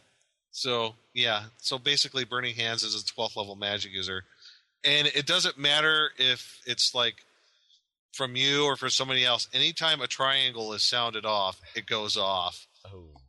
And I think it had like seven charges or something like that. Uh, Eleven after. Eleven of charges. Yeah. And the last case holds uh, the the teachings of King Elad, and uh, he wrote it himself. And it's the quickest and most effective means of te- of reaching eternal happiness in hell. Eternal. ha- yeah, I thought that was interesting. Yeah, eternal happiness in hell, really? And then we see the phrase again: "Death does not take all. The structure of man holds the power." Dun dun dun. Comes up yet again. The fourth case contains the back rib of the king himself, and the inscription says it will give the rib's possessor immunity from all fire and the highest constitution possible. Lies. Yes, because it says both untrue. And then we come to the fifth case, which has something really cool. Ah, it just has a mace. But Just a mace. it's not just a mace. It's a mace plus three and to hit and to hit and damage. And also poisons its victims. And And if unless you're awful evil, it causes you twenty points of damage. and And um, I don't know what else is the end. uh, it- if you're neutral, it does 15 hit points of damage to you. And if you're chaotic evil, I thought this was interesting. You take 10 hit points of damage. So, so I guess that's a, a way of like keeping it out of the hands of a demon. It's very lawful. Very lawful, but very evil. I like this mace. I want one. oh, well, no. Also, you're lawful evil, Nick. I cannot confirm nor deny that. Uh, next question, Senator. uh, moving right along. Uh, There's one last case in there, the sixth case containing the talisman of the king. The mere act of touching the oaken staff with the top carved and yields devil face will cause alignment to automatically change to lawful evil, and the character will age 30 years. yeah, that's pretty nasty. Yeah. The review in Space Gamer said that was a little too tough. They thought it should be toned down. Really? Well, if you're playing anybody that's if you're non-human, you're probably going to be okay. If you're human, not so much. Yeah. Well, fine. If you want to, if you want to tone it down a little, give him a saving throw. There, Yeah, tone down. Right. yeah. Yeah, or Other if than you're a paladin or something, or a cleric, all of a sudden your alignment shifts. Yeah, well, I've been through that. Yeah, You shouldn't be touching everything you find. yeah. you know, players players need to learn, don't they? Right. That's right. Yes. And sometimes they The just lesson. don't. Players are a lot like toddlers. They must touch everything and put it in their mouth. Or Where? Well put, well put, Matt. They are like toddlers. yeah. Yeah, they learn by experiences. Exactly. And sometimes they don't learn at all, either after about the eleventh or twelfth time. But hey, yeah. so you have what was it? That was the sixth case. Yep, the talisman. And then Um, yeah, that talisman also Oh, yeah. has the chance of summoning. summoning Elad, Yeah, who is now a lemure. so he's gonna. There's a there's a chance he'll show up, and if he does, he'll be standing there dripping, looking like a lemure. Ugh. Unless this is 250 years later, Uh, and then he'll come back, uh, back as a flesh morph. Yes. I just thought that was funny. He comes back I'm like, I can just imagine him saying, "Why am I here? Why are you bothering me? I still got like two hundred some years left. Yeah. Not even fully formed." And then um, The secret stairway. the secret stairway, and um, Well, he built it because he didn't think he went right before. Well, actually, after his son left, yes, and he wanted to protect his leaves, so in hope his leaves, so hoping one day his son will return and claim the throne. But he didn't wait, nope. and he prayed and prayed and prayed for forgiveness. Therefore, the crypt was built in the event that the demon, or actually devil, allowed him to return to hell before Manoyad had returned to Shadowville. And in the next room, I did find uh, when you get down there, the first room is guarded by a golem, Yes, and a new, new, a new type of golem. a glass golem, Yeah, which I thought was really cool because when you break a piece of him off, it shatters and explodes into, and players have to try to get out of the way, otherwise they take damage for that. Yeah, yeah. Each uh, each time it takes more than five hit points of damage, a piece of glass will shatter, and everything. I guess within, I I, I guess probably within, uh, or hits everyone. But I would say probably at a certain radius, you get hit for two to five points of damage. Yeah, so, So every, so if you like, if you do more than five hit points of damage, I don't know if it's every five hit points of damage or if it's just more than five every time you, you're doing it it. Is it shatters off a bit, and two to five hit points of damage goes to everybody it says five uh, points of damage for each blow, for each. Yeah, from a single blow. but the the golem does stay intact the whole time, right? Yeah, that's a pretty nasty golem. Yeah. I like that. Got- yeah, who came up with that one? I don't know. I don't remember. I, I know I used to make explosions. That all my monsters explode, but I don't know if I wrote that or Don may have writ- written this. I don't think so. I, I think it was you, John. That was pretty. You had some good monsters in there. Yeah, I like this. I like this glass golem. Not only does that, if you hit it, do more than a certain amount of damage, it does damage to you. It has really sharp knuckles.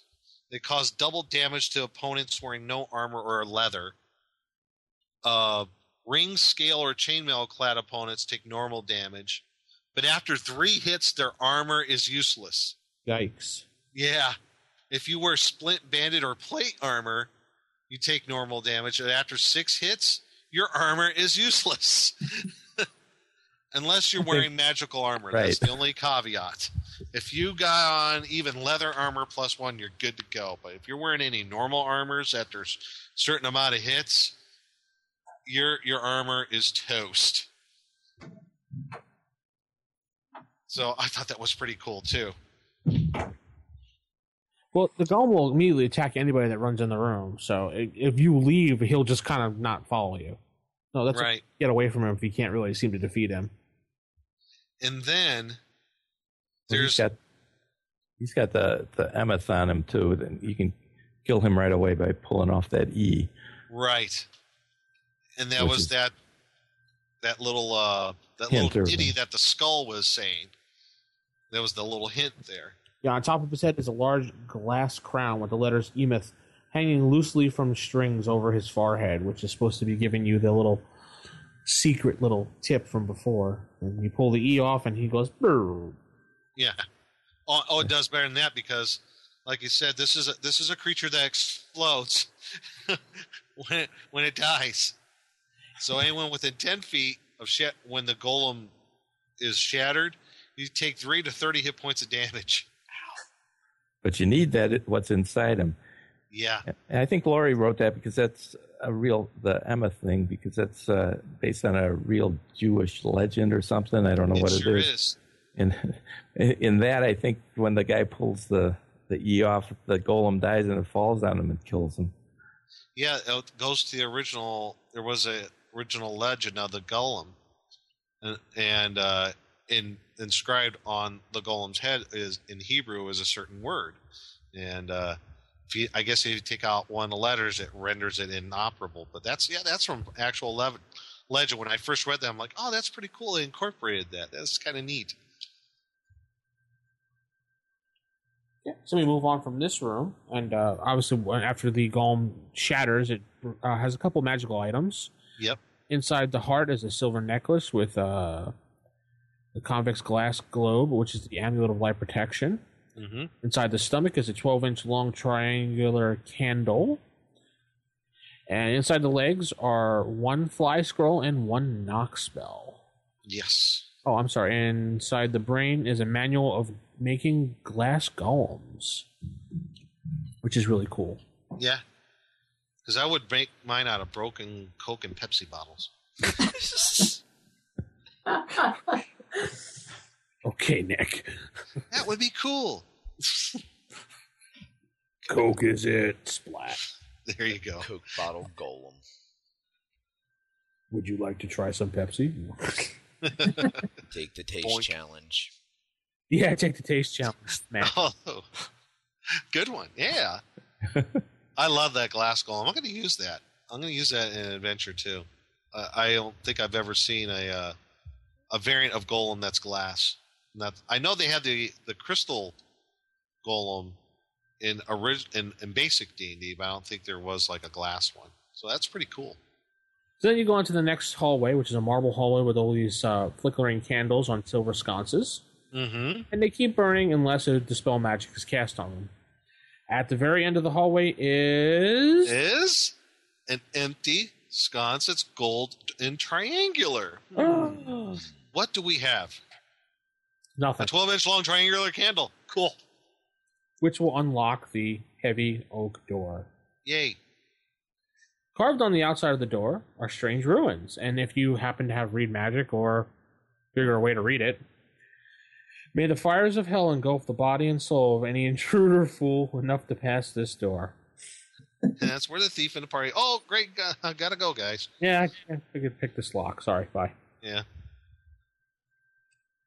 And then there's a uh, southern on the southern wall. There's a plain oak door as well. Okay. And then you go to the room of. Well, before you get to the room of fire, there is. Well, you're walking. Well, you'll see that once you uh, place the candle in the in the sconce, the characters will see the dark veins of the marble against the eastern wall begin to glow a soft red color, which gradually increases in intensity. I'm like, ooh. So you see an intricately sculpted marble door with the demonic face of King Elad, and uh, then you go on to the room of fire. So, yeah, I thought this was really, really nasty. Whoever came up with this room of fire, I, you know, hats off to you.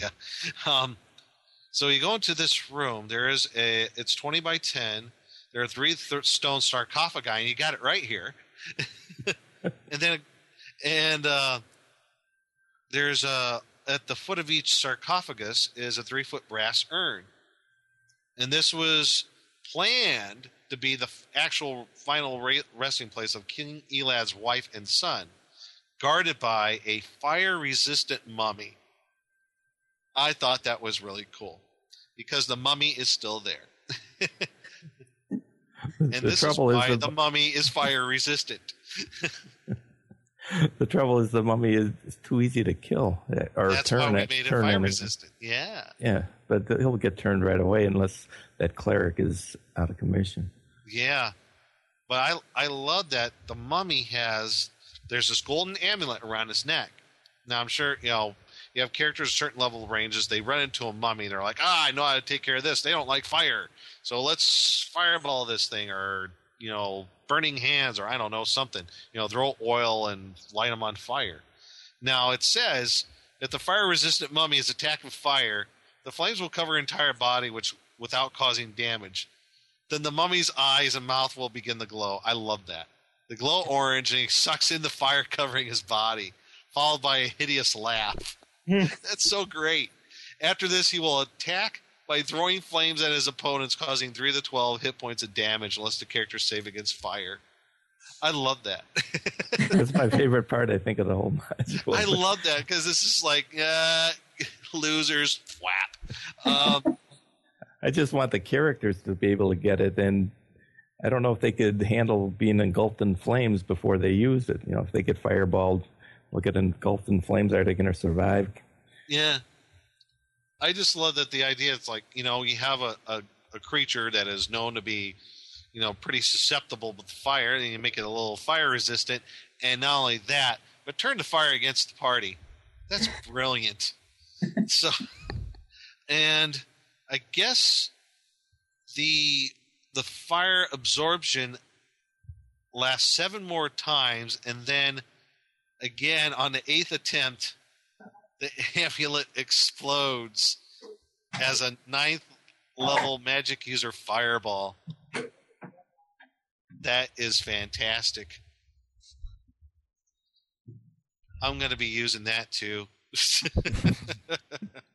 that is really really cool. I I see. I love stuff like that where you just kind of you take something that's like, oh yeah, no problem, we got this handle, and you just like turn it on its head. And then they're like, "Oh, uh, what's going on? Its its eyes are glowing and it's shooting fire out of its mouth. What? That's not supposed to happen, right? Exactly. That's why it's so wonderful. I know. I can already see the characters already shouting and running backwards, and Yes, going run away. That is just that's really good stuff. So, and then we go on to uh, if they survive that. Yeah. Uh, yeah, the sacrificial chapel. Where Cynthia was actually sacrificed in. Right. and you could kind of take that one there, Vince. Sure. Uh, this room. This is a good one too. I, I love this room. It has a big mural showing the demonic ritual itself, and uh, Elad show overseeing the sacrifice of a maiden who's being thrown into the fire pit by two barbed devils. Uh, and we have some overlookers, and then the uh, in the background watching. And the western part of the room is a marble altar. The north of the altar is a gong, and east of the altar is a sacrificial pit. Hmm. The eastern head has a uh, finely has five finely carved mahogany pews. Lying next to the altar is a red-handed human man who has been torn apart. Long claw body, long claw marks over his body. Next to him lies a glowing two-handed sword, which has fallen out of his hand. Which is a cool sword. It's plus one and plus two versus magic versus magic using and enchanted creatures. Yep. Attached to his belt are two torches, a hatchet, and a small pouch. Of course, if we look at the, the pouch, there's five gold and a bunch of over- overdue tax notices. now that guy is uh, supposedly Harold Washington. Yes. And he actually won the mayoral race. And we didn't, he came in late and we didn't think he'd have a chance. What do we know? And he ended up winning it, but we killed him. yeah, because his name is Lieutenant H. Washington engraved on a badge with the sign of the Griffin. Yeah. And he, he spent jail time uh, for not uh, filing income tax returns. That's why we put the tax ah, receipts in there. Ah, hence the overdue tax notices. Yeah. Cute. so at the back of the altar, there are some easily visible compartments which have been already opened. Inside is a three-gallon barrel of oil, decanter of brandy, decanter of human blood. What? Huh? Yeah. and a two-foot golden idol of Lilith's devil form with diamond eyes, worth quite a bunch of gold. Yeah, quite a bit of loot. 2,000. But as soon as you touch that altar or anything in or on that altar, your hand, the player's hand, not the character's hand, may I add, will be stained blood red. The core, the color will not wipe or wash off and can only be removed with holy water or dispel curse. I can see the players burning around going, My hand! Yes. Uh, the the first character to touch the altar or any possessions will cause the gong to slowly rumble, followed by two flashes of light, which will shoot out of the eyes of the devil on the mural. Reaching the door, the flashes will have formed into human-like figures, which then depart. Two turn later, dun dun dun, a barbed devil will climb out of the mural and search for anyone within anyone with blood-red hands. Yikes! Yep. Finding that person, he will attempt to kill them. Oh, he was going to give him a teddy bear. All the characters will not be touched, even if they attack it. Oh, that's interesting. I didn't realize that part. I just love this. I I finally got it now. It's like, oh, their cut, their hands are color. Oh, they're caught red-handed. Yeah. Yeah. It's like I finally got it. Okay. like, oh my goodness, I caught that one now. That's really good. So, um, Once we defeat the Barb devil, we head yes, beyond the hidden marble door. And there's a bunch of stairs going down the corridor heading to the north. And then we get the corridor of the future. yeah, the corridor of the future. So yeah, you go in this corridor. It's ten feet by fifteen feet, very dark.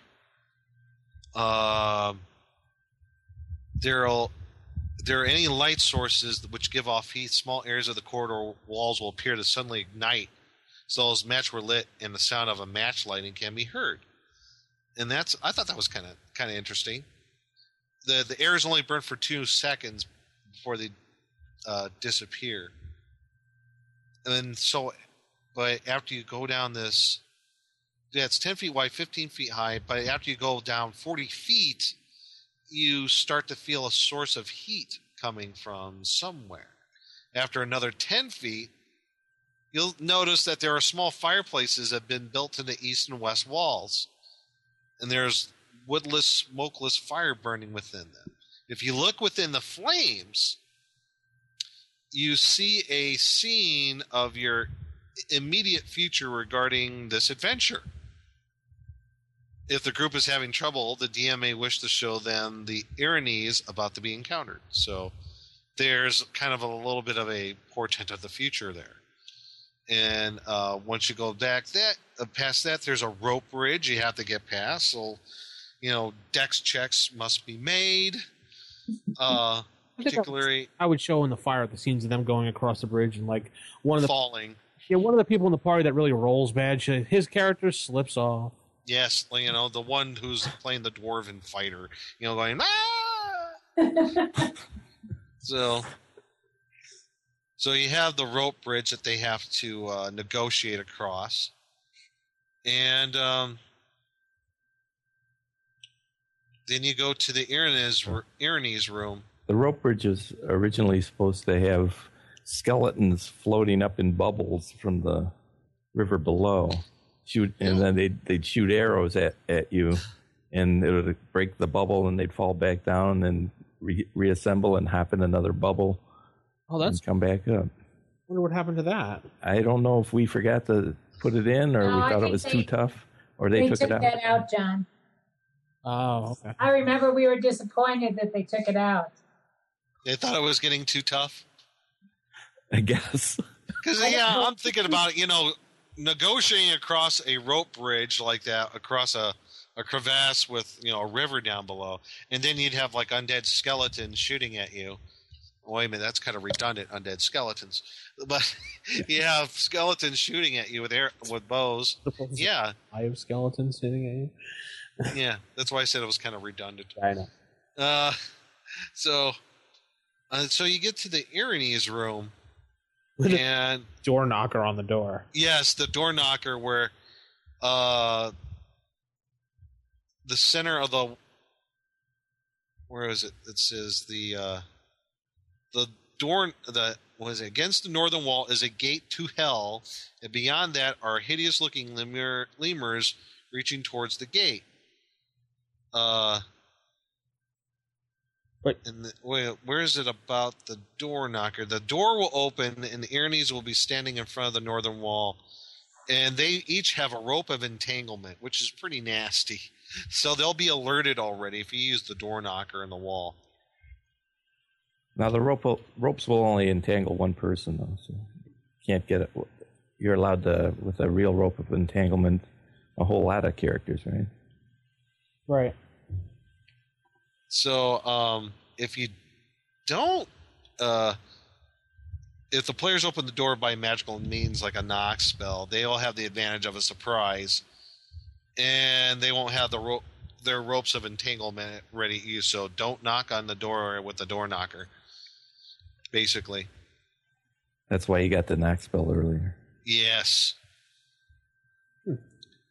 Then we got the corridor of the lost strength, which is the 10 by 10 foot corridor, which the player characters will walk down. And it gets so hot, so hot, they pretty much start subtracting points off their strength due to the heat. Yeah, they lose five points of strength. Unless you're a magic user or a thief or somebody wearing light armor, then you would only remove two points of strength. Right. Then you go into illusion corridor. I thought that was pretty nasty too. Which changes back to it starts getting really cold in here, and you think, ah. So you regain the strength that you lost because you believe it's cold. Until you start disbelieving, and then you just kind of lose it all over again. Yeah, if you if you think to disbelieve, Yeah. then you get to a room where you could probably be get your butts kicked by some rather mundane creatures, namely zombies. so if you don't have any indication of disbelieving the other room, there's a room of twelve zombies, and you're already reduced by your strength by five. So, ow. Uh, And these, this room is all frozen too, so the zombies are all frozen. But once you open the door, the zombies begin to melt. I assume because of the heat coming in. yeah, they're they're encased in some ice, and the ice begins to melt. And in four rounds, they'll be able to move and kill you. But if you leave, don't forget to lock the door because they're going to open the door and follow you. Yes. It just needed to be more zombies in it, I think. Hey, I, I like zombies. I was thinking maybe 40 instead of 12. wow. you got, it's like 12 will be destroyed right away. It's like Walking Dead. Rick walking into the room with all the zombies. Ah, I'll close that door. Yeah. and then you go to the corridor of candles. There is a um, Sixteen giant centipedes in this room hiding. yes with 16 giant centipedes. So yeah, if you don't make your safe versus poison, goodbye. Kiss your butt goodbye. Mm-hmm. I don't then it think goes. the, the centipedes were. There were 16 candles, I think. And you had to touch a candle. To, I'm not positive about that. To make this, you pick up a candle and then the centipede, the candle turns into a centipede. Yep, it turns into a That- giant centipede. That It'll was just with something to, surprise. to scare you because you're going to squash it right away. But Yeah. Still, they get a surprise. You, you know. They right, you get surprised and they could poison you. Mm-hmm. You get to this room where either if you don't have a key to get into this room, you're going to be facing a giant naga. Ugh, I know the spirit naga. Oof. Yeah, pretty da- pretty deadly there. Unless the characters, if the characters did not use the key and use the lever, they would immediately awaken the spirit naga hidden 12 feet below the circular room that they'll be walking through. Mm-hmm. Otherwise, if they use the key, they're able to walk through there without a problem. Yeah, there, was so- there was something missing from this room. I when we first got the module back, I wrote a note that says the magical fire needs to be returned to the encounter. I don't know what I can't remember what that actually was, but I think it might have been around the whole room, and you had to go around the edges. Oh, okay. And he came out from the fire, but I'm not positive about that. Hmm. So, and I guess the spirit naga is acting kind of like a guardian. Yeah, it looks like that. Yeah, that's why I kind of gathered too. Because the next room you have The skull room.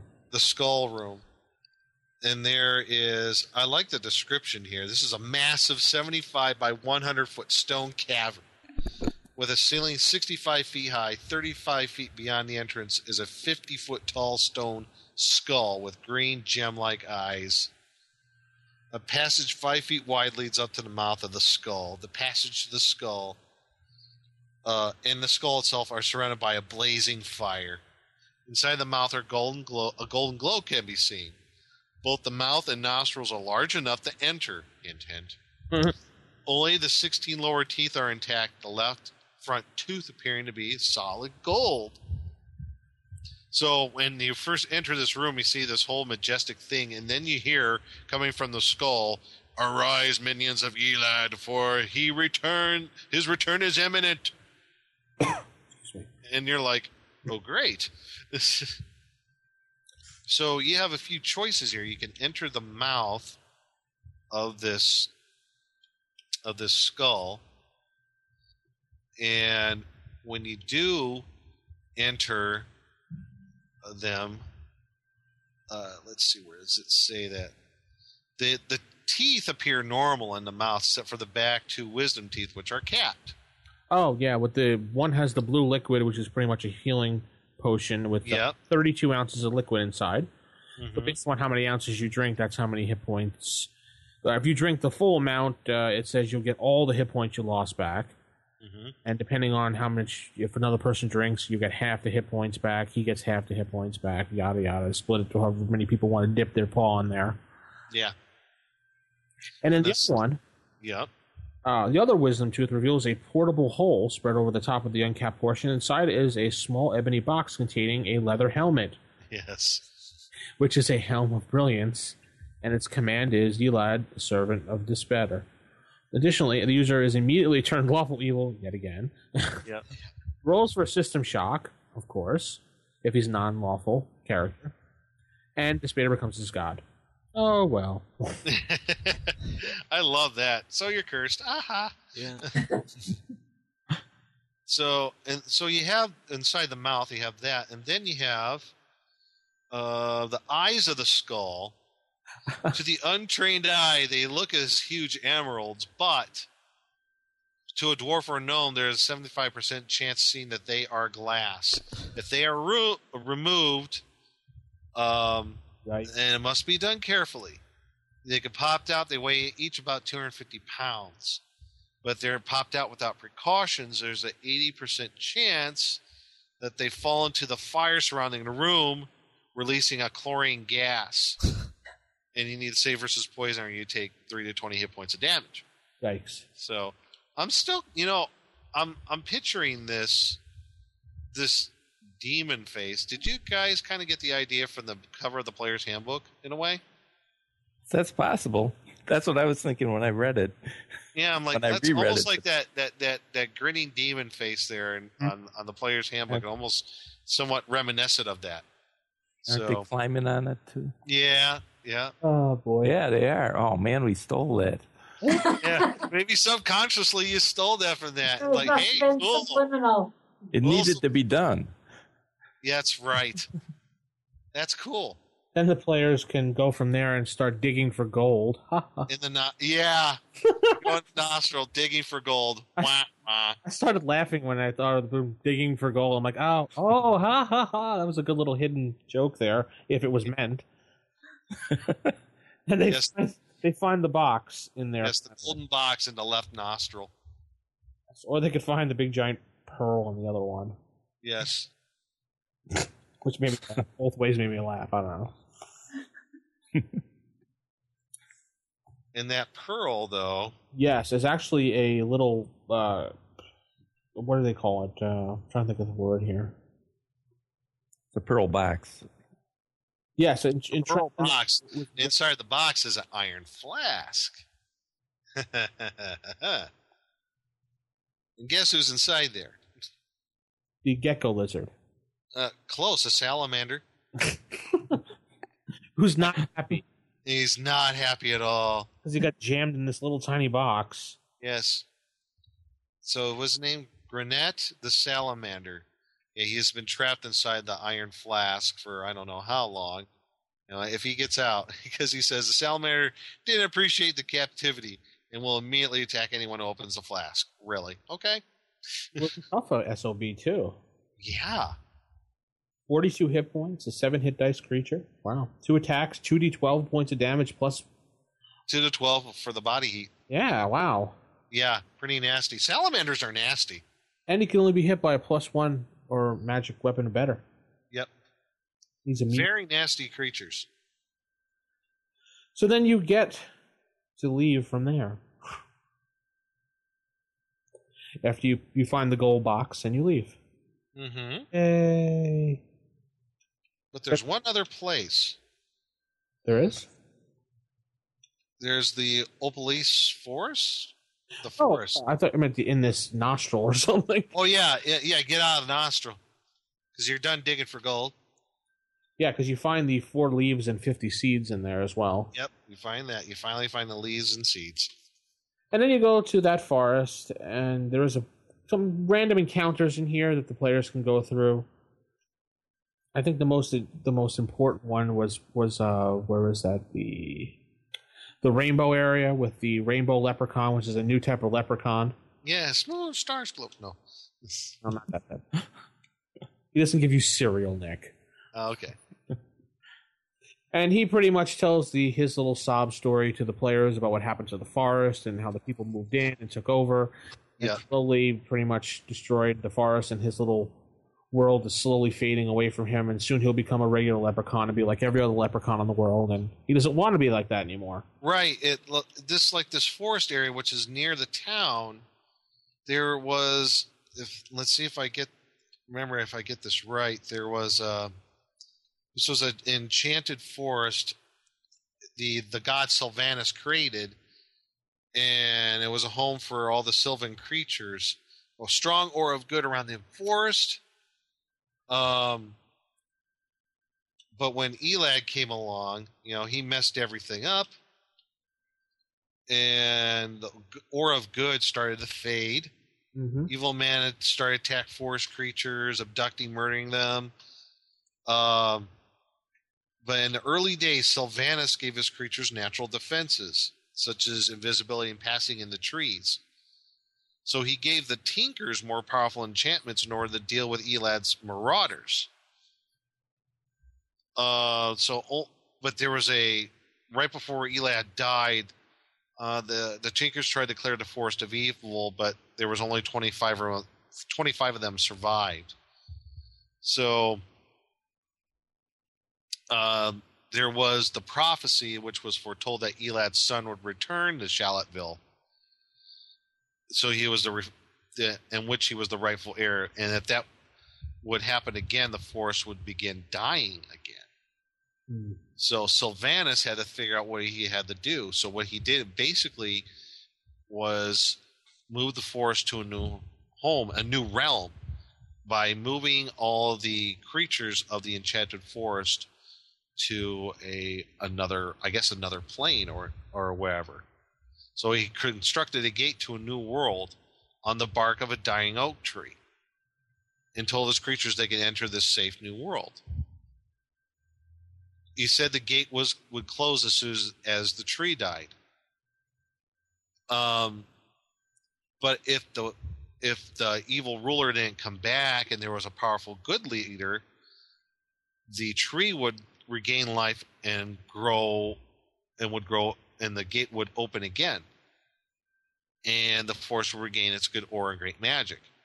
So and there's another so that's kind of the background on this this kind of a this uh, forest so right now they're kind of in this in between area some of them are starting to leave the forest and some of them haven't quite left yet maybe they're, they're still kind of weighing things out seeing how things are going to go if uh, elad's son is going to return and actually take power or not so and then they have like i, I guess i don't know if it's a new tree a creature the aborans or is that like basically the treants?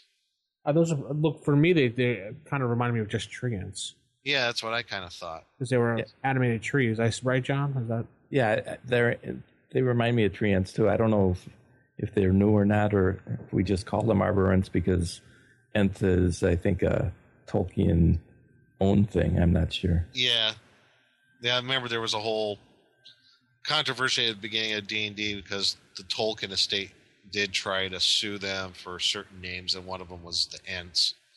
So they renamed them Treants, hmm. and they tried to get them for Hobbit. I think they even tried to get them for Orc too. oh please?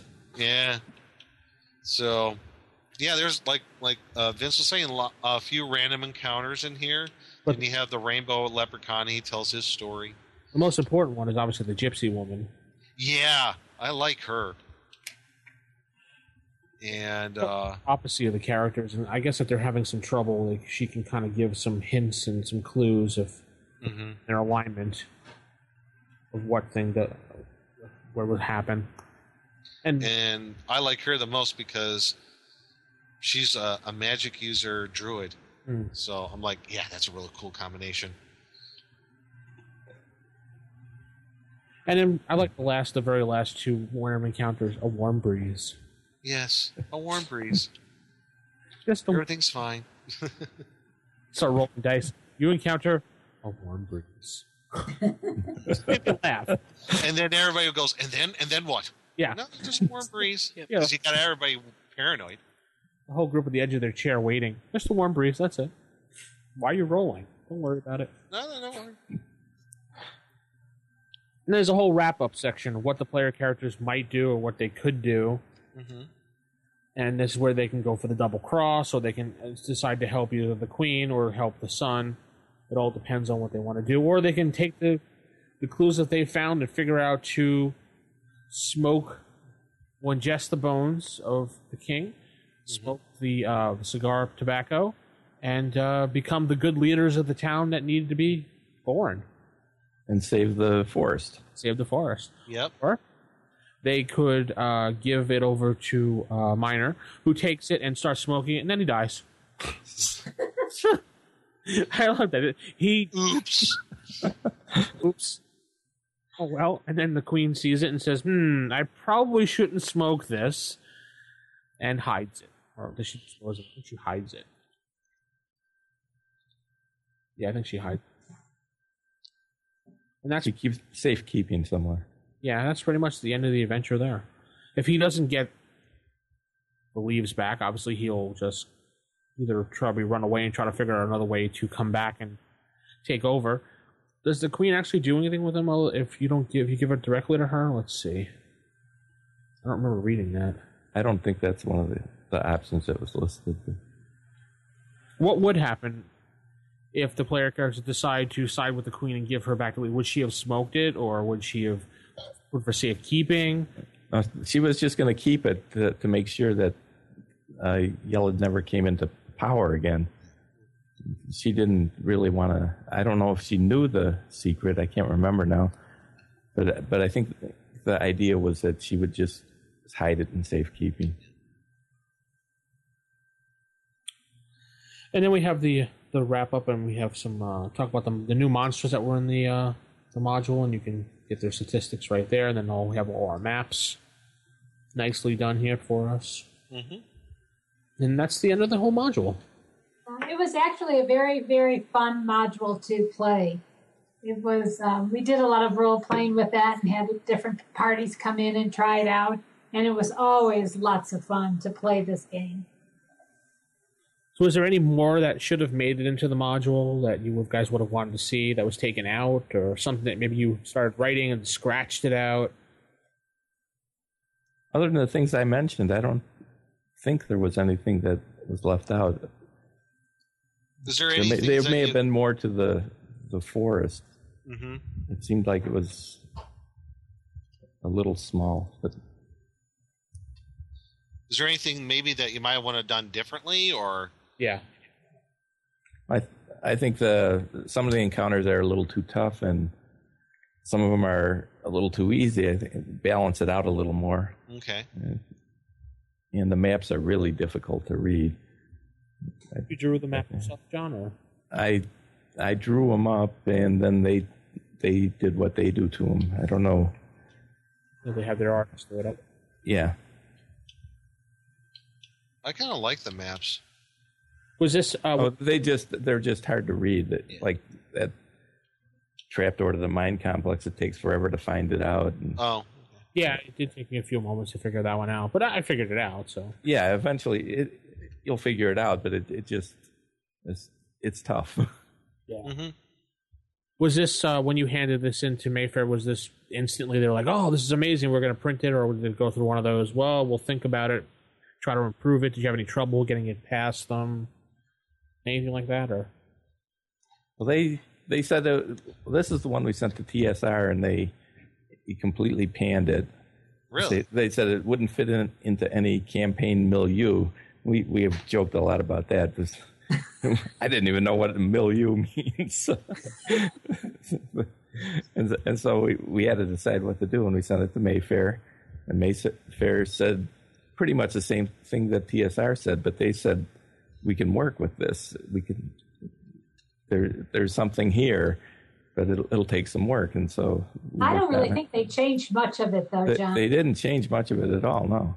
So I think it was just kind of a little bit of maybe, you know, we haven't worked with you before. We have to look at it. We have to think about it. And then it just, you know, we just worked with them and it went pretty smoothly after that. Hmm. Now, I guess with TSR at the time, because you're talking 83, 84, they were still using uh, World of Greyhawk. I guess was it they just they just didn't see it fitting in with that campaign setting if they were going to plunk it there. Yeah, that's. Uh, they also said it, it seems like a parody, and we don't do parodies, and so they, you know, they just didn't think it fit. And that if Greyhawk was what they were doing back then, Yeah. that would probably be why. Okay. Now, with the test groups that you guys played with, uh, how many sessions did it take to get through this? Was it one night, a couple hours? You remember? It was a, I think it was a couple nights that lasted well into the morning, if I'm right. Oh, wow. Rented a hotel room for one. It lasted all night.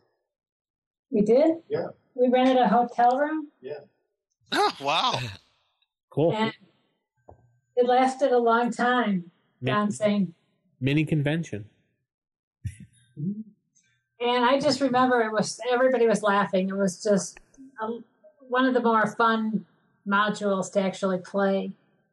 And, and now that I was, you know, I think now that we get some of the backstory, you know, the what's behind the names and what they're kind of based off of, and some of the other little in jokes, you know, I think that makes it, yeah, like you said, it's a fun module. It's a, it's a bit lighthearted, but there are some serious points in it too, and uh, I think that's a pretty cool balance, you know, because I. Th- I think a lot of people they, they want that in an adventure. You know, they want it.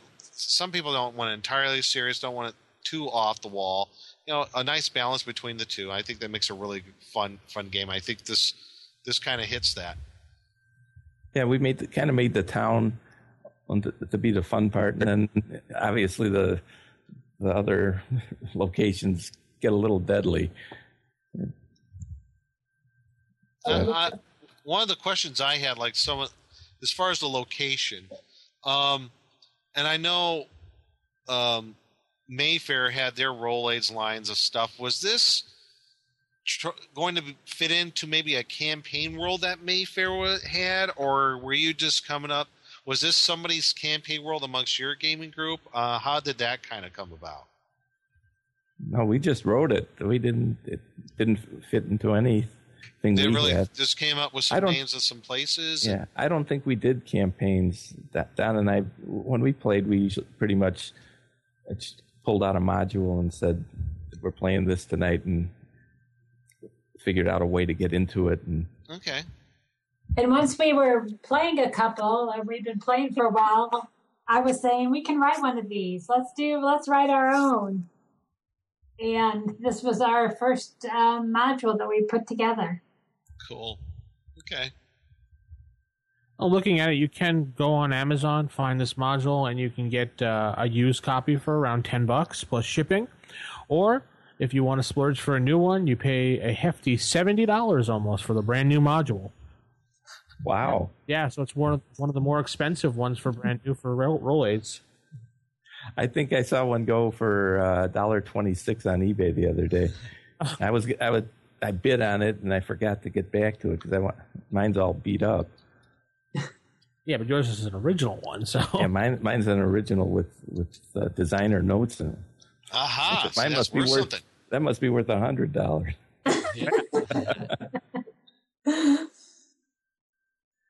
So yeah, it was it was actually a, a fun project. I could tell. I could, I see you guys really put a put some definitely put some thought into this. Uh, put a little interesting little your own, I guess almost your own personality into this into this uh, particular adventure.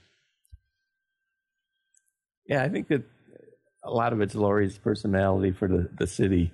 She liked that uh, the the funny stuff a whole lot, and I liked uh, Don loved evil stuff, and I always like Exploding um, creatures. exploding things. Well, my influences would have been for this would be probably Caverns of Thracia. I just that's like my Oh, favorite okay. module of all time, and Yeah. I was going to say, where are some of the influences that you maybe had into this? Besides, you know, like I said, Cav- Caverns of Thracia. Any other ones you think that kind of influenced you into this? uh, definitely the caverns. I don't think any others influenced me. I don't. I don't know about Laurie and Don. Which was the lizard module? That that Some was of the Caverns. Lizard King? Oh, okay. No, was that the caverns? The Caverns of Thracia had had a lizard king or something like that in it too. And I And that know was a- TSR had Tomb of the Lizard King. Yeah, TSR Tomb of the Lizard King. I, we probably played that. We did, and and that was those lizard kings were all fun too. Okay. Cool.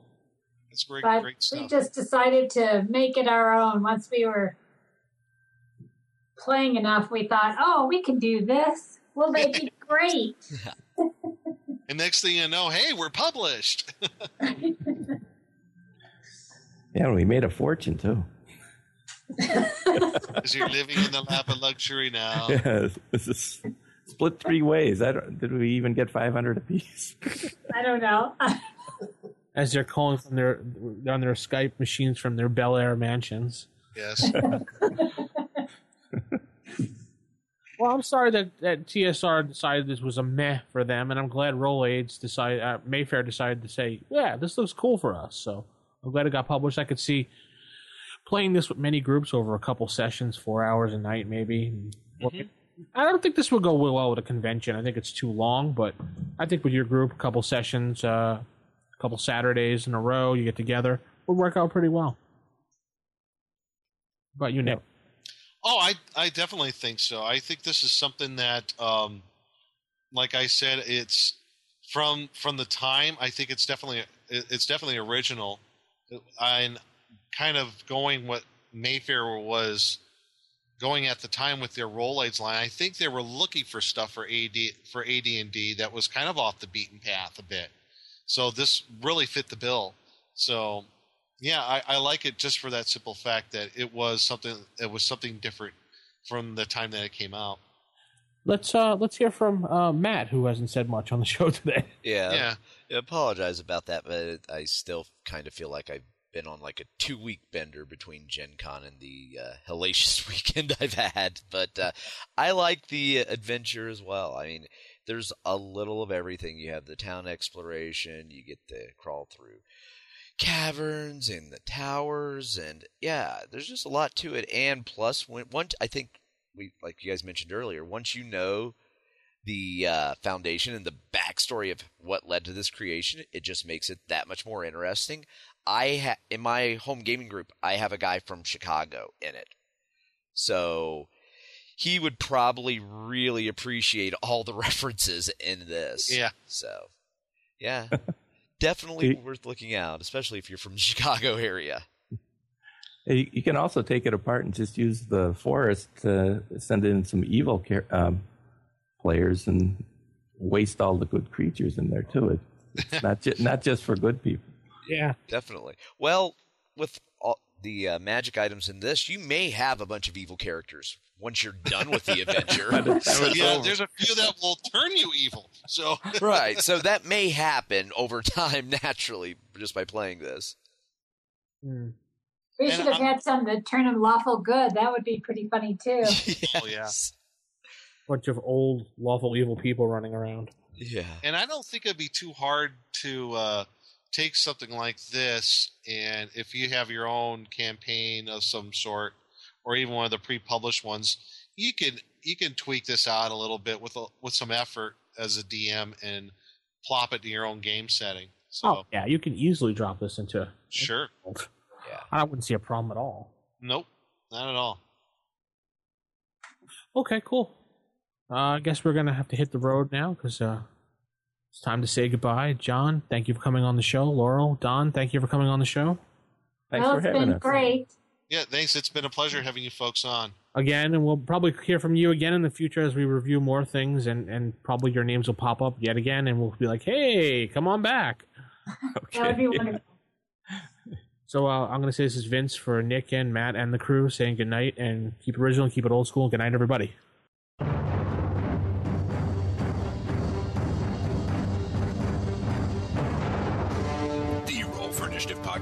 Production of Wild Games Productions in association with D20Radio.com. You can visit us at RFIPodcast.com or contact us on our forums at OSRGaming.org or even by calling us at 570-865-4210. This podcast is produced for entertainment purposes only. All other uses are prohibited. And remember, if your magic missile spell doesn't automatically hit, you're playing the wrong edition. Thanks for listening, and we'll see you next time on Roll for Initiative.